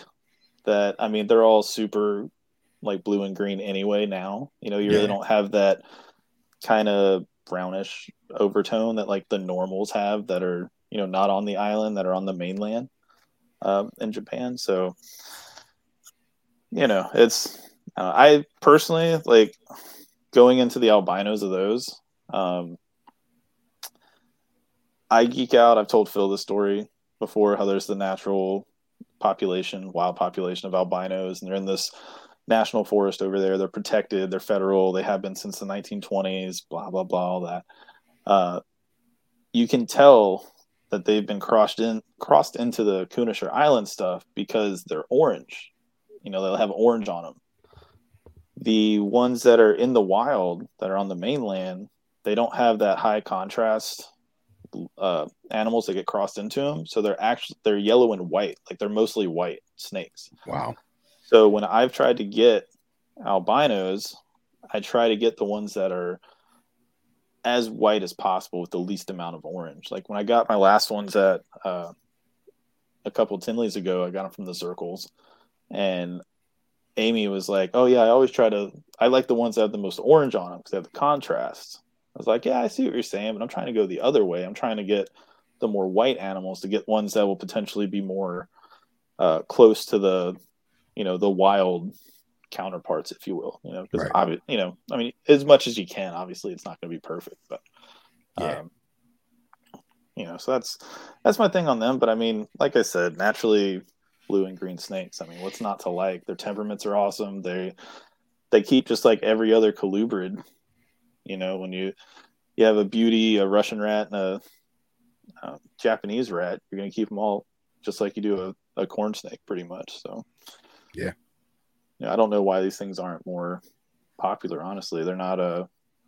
I can get the beauties because they can be, you know, a little more. They're more racers than anything. But when you get into the the Russian rats and the the Japanese rats, they act more like a black rat would would be, or a yellow rat, or And I was just gonna say, do you if you took temperament out of it, I feel like people would still gravitate towards corn snakes over black rats the same way that they gravitate to corn snakes over Russian rats. Just I feel like the size and and overall enclosure size. You know what I mean? Yeah, no, I can get that. Um, but I guess I I compare them more to like the gray rat guys and the Yeah. black rat, yellow rat, or eastern rat. If you're you know if you're a lumping lumping guy, lumping Al- fool. You know, bairdi. You know, I'd I'd compare them to bairdi. You know, like Yeah. that kind of stuff. Well, temperament wise, size wise. Sure. You know. So I mean, if you look at the the different color palettes and stuff, I mean, the Japanese rat does kind of does the opposite of what a Baird does, but you know, like where a Baird has the metallic orange thing going on, the Japanese rat does the same thing just with blue and green. Hmm. Yeah. Yeah. That's how I've always looked at it in my head. That's cool, man. What about the Dion's? Uh, I am really digging those guys.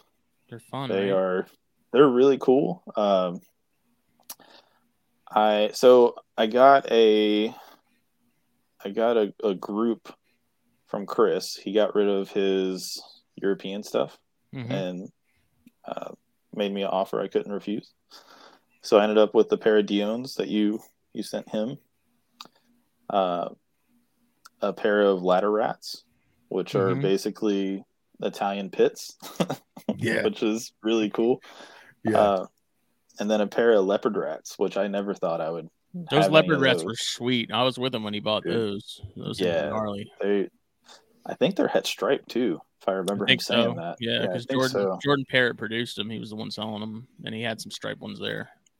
and there's no locality on those in the US, is there? On the leopards. leopard rats. Yeah. Uh, not on the one. I don't think there is on the ones I have. Chris didn't say anything. I know Matt he has locality specific ones. I forget what it is, but Okay. yeah, he has them. But they're uh, those guys are they're not the largest producers. They produce it, you know, like two to four eggs per Oh year. wow. I didn't know that. Like it's a yeah, they're. I mean, when you look at them, you're like, man, why aren't these things everywhere? And then like you look into it, and you're like, oh, that's that's, That's why. why. Okay, that Yeah. makes sense. You know, because if you look at when it makes sense to why things get you know commercialized and stuff, you know, a lot of factors have to go in. When you start to see what's common, all the boxes get checked, and it makes sense. Then you see the obscure stuff, and there's always a box or two that isn't checked. And You're like, oh, okay, Yeah. that's why. That makes sense. Yeah. Um, but yeah, so going back to the Diones, those guys are really cool. Um, I think I asked in the group we're in with the the other guys, um, you know, why they aren't where like are all the other Diones with like all the different localities and all that. I think Matt was like, yeah, they're they're in Europe, they're not Yep. over here. Yep. You Yeah. know, it's which sucks because they're I mean they're cool they're cool snakes, man. They're low maintenance. Like I I agree with Matt. They could easily rival the the corn snakes. You know, as far as a you know, a good first pet, forgiving, really don't have to give them heat. Yep. you know, like honestly, if you do, if you get them too hot, they're gonna not do as well. So Yeah. um, yeah, I'm really enjoying them, and maybe it's a good thing that all the other stuff isn't here because, as I've said a couple times already, you guys know how I am, and I'd end up with all of them. I know there's think that was that red was only one of two males, I think, in that clutch. Oh wow. It was very female heavy. Well, that's not the and worst. those things- Those things were a bitch to sex. Well, I Really? bet. Like they don't pop. Like they don't. Were you able to pop them, or what did you end up doing? Uh, so yeah, one of the the males in particular, like their hemipenes are really short and it's kind of small, so it's almost hard to tell if they are actually hemipenes or not. Um, because I even like I I tried to pop them when they first came out of the egg, and then you know I was talking to Chris, and he was like, sometimes I wait until after the first shed, and it seems to be a little easier. So then I did that, and yeah, it was just it was tough, but I got some peens to to show. A lot of times, it just takes uh, it just takes some patience, and some guys get uh, they'll get impatient with things and they rush things. Um, you know, whether if it's sexing or bagging a snake or something like that. Um, I had to teach myself on hatchling radiateds. I didn't ha- I didn't have to, but I you know I was like, well, you know what? 'Cause I, I reached out for people to help because you always Yeah. read, you know, hey, find a experienced keeper, have them show you, and I don't know what it was, man. Nobody wanted to wanted to show me, so I was like, all right, well, let me let me figure this out. And once I figured it out and I was able to do it to those guys, and I didn't put kinks in them, and I didn't you know hurt them or whatever, I'm Mhm. like, all right, I kind of got a feel for it. I get what I need to do, and you know, if you can do it on a small snake, you can do it on anything that hatches, really. Yeah. And see, I'm the complete opposite. I was so terrified to pop stuff that I naturally gravitated towards learning how to probe. Um, and I won't lie, I had a really bad experience. Someone's like, "Oh, well, you don't have to probe it, you don't have to pop it." Like with red tail boas, you can just like roll your finger down it and feel for like the speed bump. And I wound up tearing the skin on a, a juvenile boa, and I was like, Oof. "I'm ne- I'm never doing this ever again." And that's why like I don't I don't pop stuff. I I, I probe everything. So it's it's very in, it's it's always interesting to see like where you start and which direction you go. Obviously, it's good Yeah. to know both, but See, and I had a bad experience probing when I was new, new, and Mhm. same thing. I didn't have anyone show me. I just kind of was like, all right, I've watched some videos. Doesn't seem that hard. And I went to probe this ball python I had, and uh, yeah, he, next thing I know, he's bleeding, and I'm having to deal with that. And I'm like, oh my gosh, you know. So it makes sense that I gravitate towards popping more and being gentle, Yeah. and you're more comfortable with probing, which I've used you plenty of times for that. yeah, Yeah, the Yeah. probing thing, I the uh so Emily and Ed, you know, Snake Discovery did a video at some point a while Mhm. back on probing, and the, and the method that she showed made a huge difference in terms of it making it easier, which was putting it in, like putting the probe in parallel Going towards the head. with the vent. Yeah. And then like pivoting it under that under the vent. Yeah. And that that works way better than trying to, you know, line it up and get it all. It just as soon as I watched that, I was like, oh, that that's a no brainer. And Yeah. It's worked well for me since. So I feel like you- you also have to have a, a good set of probes. And by that, I mean the quality of the stainless steel and not having any rough spots, having it be completely perfectly smooth. And then obviously it's got to be ball tipped because you don't want to stab anybody. But there's so many probe sets that they sell at reptile shows that only have three or four probes. You need a full set. You need the, the 10 or 12 different gauge probes because you really should size it to the animal. You know, you can't be forcing that thing in there, or you can't use one that's too small because it's really not. It's not going to do any justice. You're not going to be able to feel what you're feeling for. Mm-hmm. So yeah. Well, too, I- when you see uh, when you see adult snakes and you see the plug, especially males, you see the plugs that they throw, you start to realize how small you know those Yeah. areas actually are. So it Yep. could even be a you know an adult python, and I mean Smitty, your green tree males, you know how small are those plugs that they throw? Yeah, know, I mean, so- I have a set of probes, and there's, I mean, probably half of them I I will never have a use for because I don't think they're too big. Like yeah, I end up big if, python ones. if it's younger stuff, I'm using the smallest gauge possible, and then if it's like adults, I'm going up like maybe a size from that. Like I really don't. I don't use anything large, even with the like adult corns and stuff. If I have to probe them, like it's never anything large up the up the scale there. Yeah. But Yeah. It's definitely a Yeah. good skill to have. As far as the popping thing goes, that's that one's tough. Um, I definitely don't push it. You know, if it's like one of those things, I'm not sitting there for 15 minutes cranking on a, you know, the back half of a snake trying to figure it out. If I'm not getting anything in the first, you know, 30 seconds, 60 seconds, and I'm I'm probably just going to put it down. and I'll try it again, you know, another day or something. But it, it can be like with corns and stuff and Bairds, it's pretty easy. But those Diones, for whatever reason, I don't know what it was. They were just they were really tough. I think just because we're on the topic of it, not to sound preachy, I also feel like eh, for a lot of times when you see people demonstrating how to pop or how to probe on social media, whether it be YouTube or Instagram or what TikTok, whatever, you always see people with bare hands and dirty fingernails, and you're dealing with an open orifice to an animal that is already has bacteria, already has uh, possible a gateway for possible infection, and you're exposing their internal stuff. You know, not to get too crazy, Mhm. and then putting it back inside them. And I feel like you really should have some kind of surgical glove or latex glove or vinyl gloves. You know, you should be washing your hands and you should be sanitizing your equipment. And and I mean, Billy can tell you, I I like coconut oil, man. It's a great lubricant, and just a tiny little dab will do you. And you sanitize with alcohol. Make sure it's dry, so you're not putting isopropyl up in there, you know. And just try and keep things as clean as possible because I've seen an infected hemipene that somebody probed three or four snakes in a row with the same probe and we don't think anything of it because it's like oh it's their, their it's their poop hole you know whatever no they're you're cross contaminating so and that that could lead to something fatal so yeah, Little things you don't think about. yeah yeah Lisa said, "What about the palpate method? Does that only work in pythons and boas?"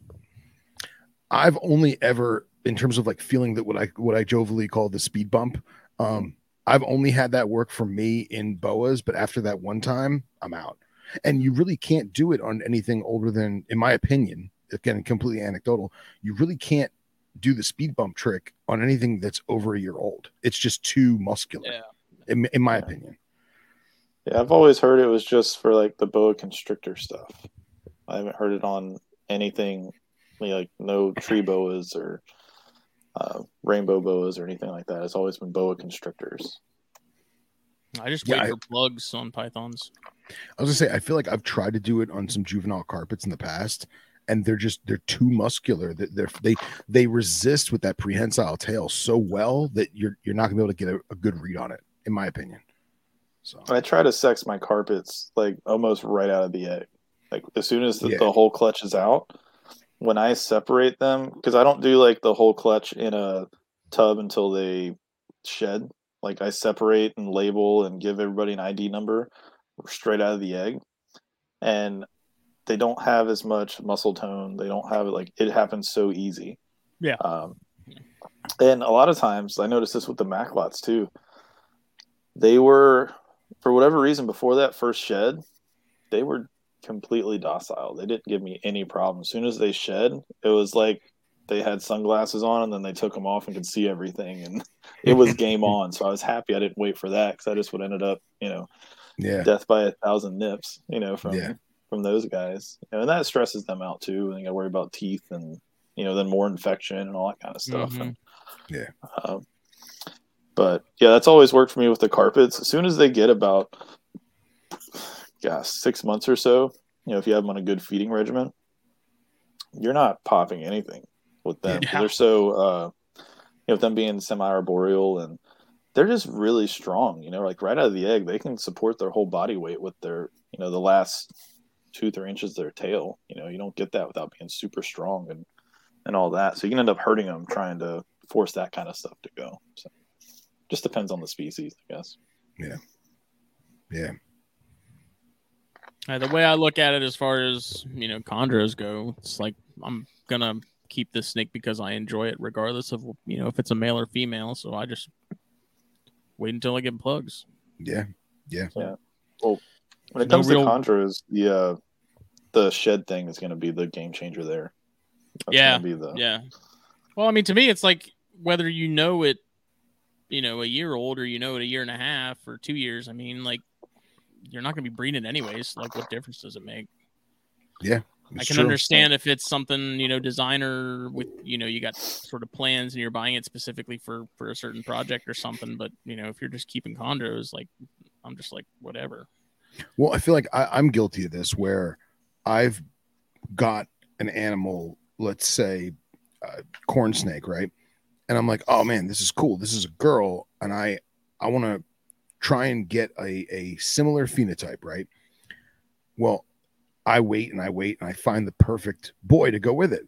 And then I wait and I wait and I wait and I I never sexed it. I just took the person's word for it or assumed it looked slightly hennish and then I'm stuck with two boys or I'm stuck with two girls. And now I'm like, crap. Now I gotta, the only girls available are hatchling neonates, and now I gotta wait even longer. So, like, I get that mm-hmm. that thought process, but I'm also with you, Smitty, on like, dude, I'm keeping chondros because they're pretty. Like, I'm enjoying it regardless, you know.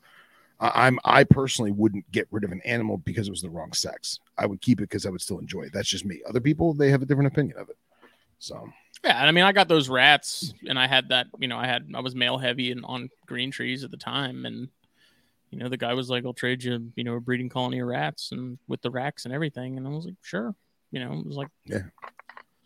it was a i think an underground imported Biak that I got as a as a baby, and you know I had raised it up. I had had it for the last probably three years, and it had shed plugs, and it was just like I don't need him, you know. Yeah. and rats were intriguing, so I did that, and Yeah. it worked out. It's just one of those things like with the corns and stuff. That's a little different, um, just because with all the morph related stuff there, um, and kind of planning down the road in terms of what I want to do with what what morph and things like that, then yeah, you know, I, I plan accordingly and and there's more attention to detail paid there, but for most of the other stuff, it's like whatever. Like the rhinos, even, you know, I got those mixed up at some point because I, you know, the one that I thought was the female was actually a male, and vice versa. Um, and I had to end up like putting them together to see what was going on, like what was what, and it, you know, didn't figure it out until I had put the the pair together that's there now to to figure that out. So, and those are tough too because those come out small and they're so thin. I think Terry just ends up sexing his out, you know, with the sheds through RGI or something. Mm-hmm. I think that's what Rob does too now. Yeah. Like those in the cyania, because I had people tell me the cyania, you know, oh, yeah, you can just pop them. Like they're so damn thin when they come out. I'm afraid I'm gonna break these damn things. Like they're they're freaking toothpicks. Like there's some stuff that I'm not comfortable probing or popping, and Yeah. you know, rhinos would definitely be up there. And since we're on the topic, again, not to sound preachy, but if your snake is about to go into shed, if it's the slightest bit blue or the slightest bit opaque, just wait till it sheds. Don't try and pop or probe or anything because it, you're not only giving them more stress than they need, you're going to have a much harder time trying to do that because everything is the skin is tighter, their muscles are tighter, everything is is is drier too in terms of uh, the outside of their body and their, their vent and everything. So just wait till they shed. My personal anecdote. No, that's a that's a good point. Yeah. So Smitty, how's that uh that Janseni egg doing? Let's talk about that. Uh, it's still going strong. I mean, we're only like what, not even two weeks in. Yeah. Um, I candled it, I think Thursday, and there was no signs of anything in there. But as thick as those shells are, and having been tricked by something else in the past, I can't remember what species it was because I remember I think it was cresteds. I candled an egg and it looked like it was completely empty, but it was you know way due to hatch. And then I think like two days later, I walked in, there was a baby that popped out of it. But normally, when you have a crested and an egg, like and you candle it, it's like pitch black if there's if they're full term. Like you ain't seeing nothing in there hardly. So oddly enough, this one it looked completely empty, and I don't know. But I also, you know, I talked to Daniel, and he said his took um, a while before they started showing veins and stuff too. So I think that's again that kind of goes back to my my hunch that the the Asian stuff in particular is doesn't work the same way that the the New World things do because those corn eggs are like cherry red when you candle those. Um, Yeah. You know, the Janseni, it, it looks empty. The slugs I ended up tossing, I think, this morning just because they were, you know, they definitely weren't going anywhere. So just figured I'd throw them before they got nasty. But Yep. That's that's good, man. I'm excited. You know, I'm excited. Ever since you got those things, I've been impatiently seeing how you're gonna do with them and yeah, you know, hoping It's- you get eggs. So I'm happy for you. I did the math, and I think it's not supposed to hatch until like September. Oof. Yeah, Oof. Just brutal. forget about it then, man. Yeah. don't, don't even even- think about them. Yeah. Don't even look at it. So now she only dropped the one, or there were other ones that were duds. She laid, so she actually ended up laying four. There was the two bad ones and the one good one in the egg box. And then when I was doing some cleaning last week, I found another slug outside of the box by the hive. Okay. Um, and I think she, the first time I got eggs from her, she laid three and they were all duds. So this is not good. even- Every year moving forward. you're Yeah, no, no, for sure. Yeah. it's uh I don't know exactly what I'm doing that's causing the three egg thing. I mean, they don't have big clutches to begin with. Um my hunch is I'm not cycling the male enough to sort of ramp up spermatogenesis. Yeah. That's sort of the only explanation for it because the female's definitely, you know, clearly ovulating and clearly, you know, accepting resumes. Are you Uh, are you getting him going any a certain amount of time before her, or because they're communal or no? They're yeah, they're cohabbed. Um, Okay. and I just started misting them pretty much every morning before I went to work. Um, ramped up food a little bit.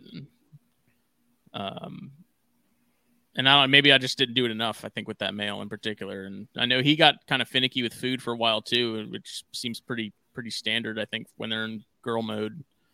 Um, Well, what know. about starting all that sooner? So if you if you started because uh, I'm trying to think of like again geckos, the boys start testicular activity anywhere from two weeks to 30 days before the girls do in the wild, and the girls don't start until the boys are already going. right. So I wonder if you're if you say you started misting them in November, December, let's just say December, right? What if you started first week in November? You know what I mean? That's probably when I would need to because I think I went back and looked at that first clutch I got last year, and it was almost the same like week. Yeah.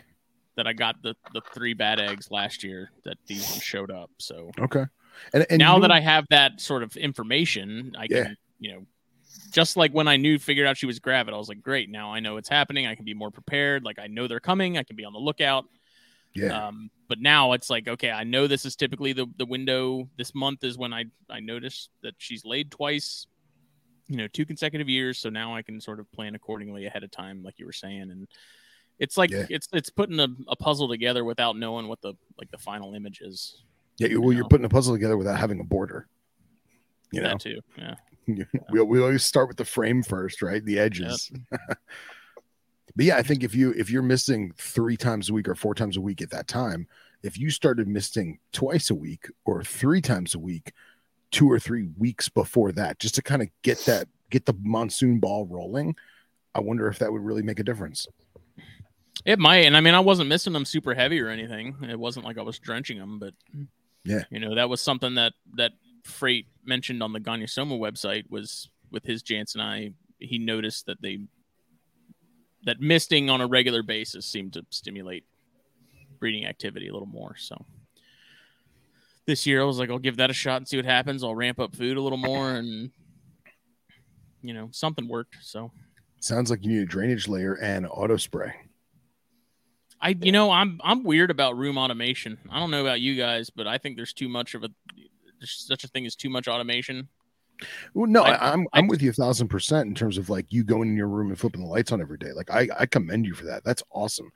But I feel like if you had like an automatic mister just for the month of November, December, just for those two months, Yeah. you know, just to give it that extra that extra drizzle. I just like to I I I do that every morning. Like I turn off and turn on my lights every morning, every night, like by Yeah. hand. You know, it's only three power strips, but you know, I just like you get the guys that have everything set on timers and everything set to it's like you don't I feel like you miss things by Sure. by not having to do that kind of stuff. Like as small as it is, like yeah, it's a, it's a short short window to be observing things, but Yeah. I just too much automation is a in general too, not even just in reptiles. Yeah. Too much too much automation can For sure. a bad thing. Yeah, man, that's uh Mike Kosicki said it best. Be a scientist who observes. You know, my fossorial stuff has got me in that snake room more than I've ever been in the past five years because I want to see them as much as human. I want to I want to observe them as much as humanly possible because I'm still trying to. I'm fuck. I don't want to say I'm dialing it in. I'm trying to find where the knobs are for Christ's sake. Do you have a camera in your room? I don't, but it wouldn't matter because uh, I was actually thinking about how to get a tiny, tiny camera in each tub. You know what I mean? Because even if I had a camera in the room, you can't see what the hell's going in there. They're, the tubs have lids on them, you know, so it wouldn't work. But I something, don't know, man. Having that that Wyze camera that I can remotely access, and then I put in an SD card so I can go back because I did that with the chondros, and I was putting those two smaller chondros together, like to see if I got any locks. I'd scroll back in the morning. I'd go back and see if there was anything at night that looked like a solid lock. Um, and then being able to like with the Janseni during the day when I'm at work, you know, no one's in the house, so it's quiet. and I don't have to worry about. It. I can go in there and see like, are they out and about? Are they doing anything? Like yeah, that kind of stuff really really comes in handy uh, Yeah. and then when it comes hatching season i pivot that camera and put it on the, the boxes of things that are hatching so like while i'm at work like me and my coworker like looking at what's coming out and, and all that kind of stuff it's pretty cool but those for like those things are cheap too like the, the Wyze cameras i've been really impressed with those for the price and the app is really simple to Yeah. use and those have been great um, Now, do you have the um the interchangeable mounting bracket that you could stick on the inside of an enclosure? i don't mine's Okay, on like a little little like the little att things from Spar- uh, star wars Oh yeah, yeah, like yeah. little legs. It's on one of those. Um, you know, and I'll pivot that, and that has kind of been the biggest pain is like the glare from the night vision on like the Cambro tubs. Sometimes makes it really hard to see what's going on if, if Yeah. the snakes are in the you know right angle. Um, and then like the zoom capabilities on that thing too. Like when you when you bring it up on your screen and you zoom in, like it it does pretty well there too. But not having uh yeah, it would be nice. I've thought about putting in like mounting a camera in the Janseni cage, but I'm I'm almost positive it would get destroyed in a heartbeat. Yeah, like the and thing would get unplugged immediately. Well, and that's what I was going to say is when Henry and I were breeding the uh, Siamensis, we put two Wyze cams in on like the uh, the glass mount, you know, with the like adhesive glass thing, and we got a first round of of mating dance and twitching and flopping around, and then we got copulation, and then you literally watch the male just come over and just knock the whole camera off. so it definitely was it was bound to happen eventually but it's still cool to put it in the enclosure you know i also think it's it's it's easier for you because you have a animal of some substantial size while as my dirt snakes they're like eight to ten inches so even if i had it like positioned at the shelf to like kind of look through the tubs the odds of me seeing anything are slim to none because they're so tiny you know I don't know. I mean, I, I think it'd be worth a shot.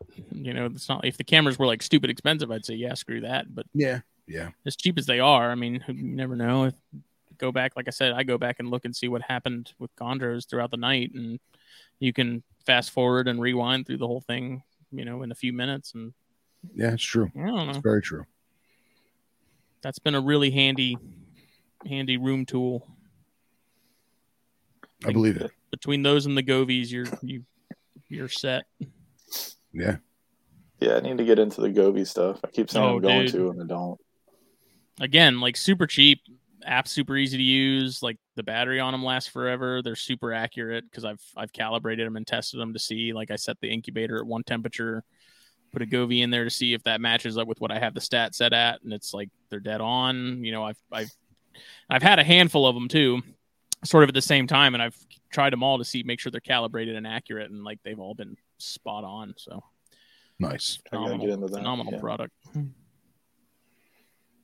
yeah that's awesome I think I have at least two or three in my room right now. I don't really check them a whole lot, but I have them there. And sometimes, like, especially now that it's starting to warm up, I'll put one in the Janseni cage because with the Aki cage underneath them, one end gets pretty toasty, and then you have the heat of the room in general raising because of the sun and Yep. the temperature overall being so. Usually, this time of year, I'll start kind of putting Govees in different areas of the room for the day to see sort of what things are looking like at certain levels for certain animals and just making sure everything's kind of under under watch.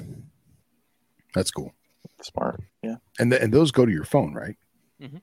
So you, you open the Govee app on your phone and you see your three or four units and what you they're yeah, you can they're- name them, so you can name each unit. Okay. Usually, I'll I'll number them and I'll write on the back of them with a sharpie what number they are, so I know what's what.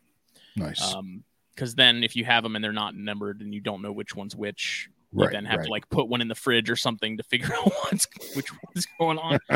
um, but yeah, I name them and then you know I'll have like I used to have one that was just for the incubator, and so I had that one labeled with an I, and I had it on my app as incubator. And uh, you open up the app, and then it'll you you'll like refresh everything, and so it'll take a minute to kind of gather all the data, but it then you go back and you can look at you know the temperature and what it does for the last like hour, for the last day, for the last week. oh, that's Um, great. You can export it all as like a Excel sheet if you want to. Can you do like um, graphs? It shows graphs. It has graphs that show you. Oh, that's awesome, Yeah, they're they're awesome, dude. That's dude. I I'm never all about thought- the line graphs, man. I never thought that something like that would that I would use it really all that much, but those things are fun, dude. You put them all over the place just to see what what what happens, you know. Yeah, man. Yeah, I'm definitely gonna yeah. get some. Yeah, me too. Need to up my game. I'm uh, I'm redoing the room completely, and uh, it's going to be very different because I can't the way I'm going to do it. Um, it's basically going to be harmless on one side and venomous on the other side. And right now, it's just venomous and it's just Africa and MENA region. So my temps are really high and really dry. And now I'm adding North American colubrids so I got to kind of feather it. So I gotta. I'm probably gonna put. I'm probably gonna get the Govees before I really even start moving everything. Which I will mention, they also monitor humidity at the same time. Oh, beautiful, beautiful. So you get a you can get a graph that shows you humidity, you can get a graph that shows you temperatures. It'll show you both. Like if you go to the home screen, it'll have all your units that you have active. It'll tell you right there what the humidity is at that given time, what the temperature is, and then if you want to see the graph, you click on that unit and it'll show you, you know, whatever you want to. yeah, that's great. That's great. But I gotta I gotta figure out um which side is going to be more conducive to which uh ecosystem, if you will. So, and uh, I'm really I'm honestly afraid that I may have to move those North American colubrids into another room because it's just going to be it's going to be too high and dry. So, we'll see. Humid hides, man. Yeah, it's true. It's true. Very It's true. another thing that I started using within the last like two years with a lot of stuff, and I'm amazed at how often they use them. Yeah, I got stuff that never leaves it. Mhm. That's literally I could probably just set up a humid hide like on a shelf and they just hang out there. Seems like Yeah, dude, the Hondurans from Vic, those things do not leave the humid hide. They don't. And I, I actually I put um I have little Exoterra hygrometers that are wired, and I put a hygrometer in the humid hide, and I put a hygrometer in the same tub on the hot side of the tub, and the humidity is like one degree off, but they're in the humid hide because they're it's the moss is there, you know. Yeah. So Yeah, those Govees have come in handy too when I have stuff cooling. Like if I have it in the garage, um, you know, I cover everything up with a sheet, and I'll usually put a Govee on top of the stack there, and then I can sort of, if things are getting particularly cold, I can I can see just how how low things are getting at night, and can kind of gives set me a, a, an alarm like a text alarm if it does drop too low? on too some high? models. I believe you can Okay. on like the base, like the small little square ones. I don't think that's an option. It may be through the app. I think I actually think you can. yeah, I thought they did. Yeah. Like Middleton uses the uh, the SensorPush brand ones, which are also nice. And there's you can buy like a separate sort of like router thing where you can remotely check what they're what they're at. Yeah. Um, I think Govee makes one too, but honestly, I'd like I don't see a need to necessarily do that. If I want to check on things, I just come home and the Bluetooth range on them is actually surprisingly good too. Like Yeah. I can be across the house and check and see what the temperature is in the incubator, you know, at any given time. And um, I was just thinking, like, if you're using it with stuff that has heat tape or uh, autom- automation, like we talked about before. Yeah. Yeah. And we've all had it where a rack goes haywire and it spikes, mhm. you know, and it, I would rather have it spike and me have the half an hour to go home and try and save them than not know for an eight hour shift Yeah. at work and Yeah. come home to a rack of dead snakes. So just, just me being pragmatic. I mean, if I was keeping stuff like bamboo rats that definitely needed to be kept at a lower temperature, I'd have I'd have Govees involved just to make sure that they're staying Yeah. in the right range. Yeah, for sure. You know. Faux show. And Joe said he also has a Nest Cam that alerts him when it goes offline from power outages, so that's my alert to go check. Oh, that's good. That's real good. See, I don't know, like with the Govees and the power outage thing, I haven't had that issue. I think because it saves that information and sends it via Bluetooth, so the Wi-Fi is kind of irrelevant. Yeah, but it only alerts you when you're within Bluetooth range at that point. Yeah, yeah. So that's kind of the one caveat with them is like, unless you're not getting on- the ones that aren't that are remote, Right. um, then yeah, like if you want to see what's going on, you have to be within Bluetooth range to to get that data. Okay. But if it is hooked up to Wi-Fi, you can do it anywhere in the world. On the like higher end models, yeah. Okay, that's cool. That's cool. Let's see. Casey said I have the Govee Gateway with the little pod sensors, and I like that a lot more than the square Govees, especially for my incubator since they take up less room. Yeah. Yeah, I need to look up because I have like one of the old, some of the older models, and then I have one that I got for Christmas. I don't know if that's replaced the older models as the baseline or if that's like the next level up.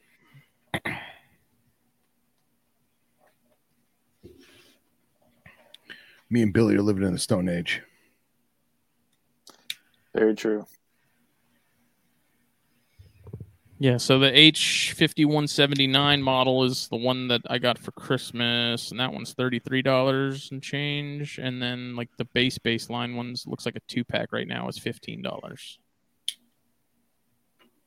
And they come with little lanyards too, so you can, like, hang them from stuff if you want to. That would be cool if you hung it from the inside of an enclosure.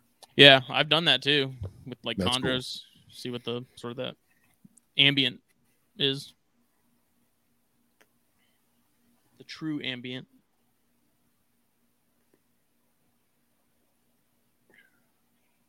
Yeah, that's something that we don't typically think about. Is we temp gun stuff, but it's reading the surface. Yep. You know, and I learned this from when we went to Texas with Burke because he not only had an ambient reader, but he had a temp gun. And they would be drastically different. You know, the rocks on the ground would be uh, 110, but the ambient would only be 96 or 95, whatever. So that's a huge difference. Yeah, and then you know microhabitats.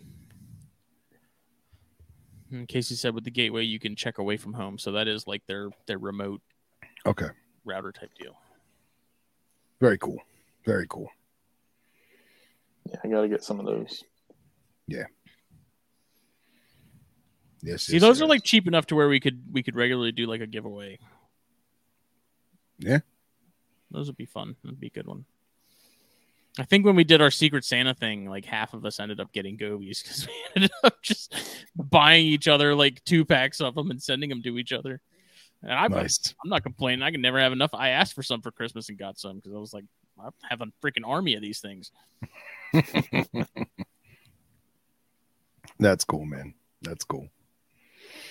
I imagine also be very helpful with plants in terms of people that are growing plants for vivariums or people that have live plants in their vivariums. I feel like you could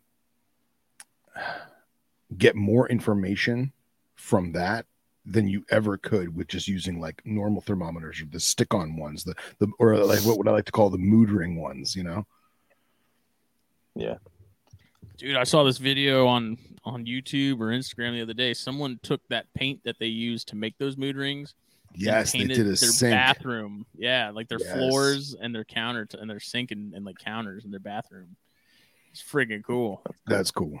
That was so cool. It It reminds me ugly of as hell, but it was cool. it, it reminds me of those bath mats that are white and then when they get wet they turn blood red. Yeah.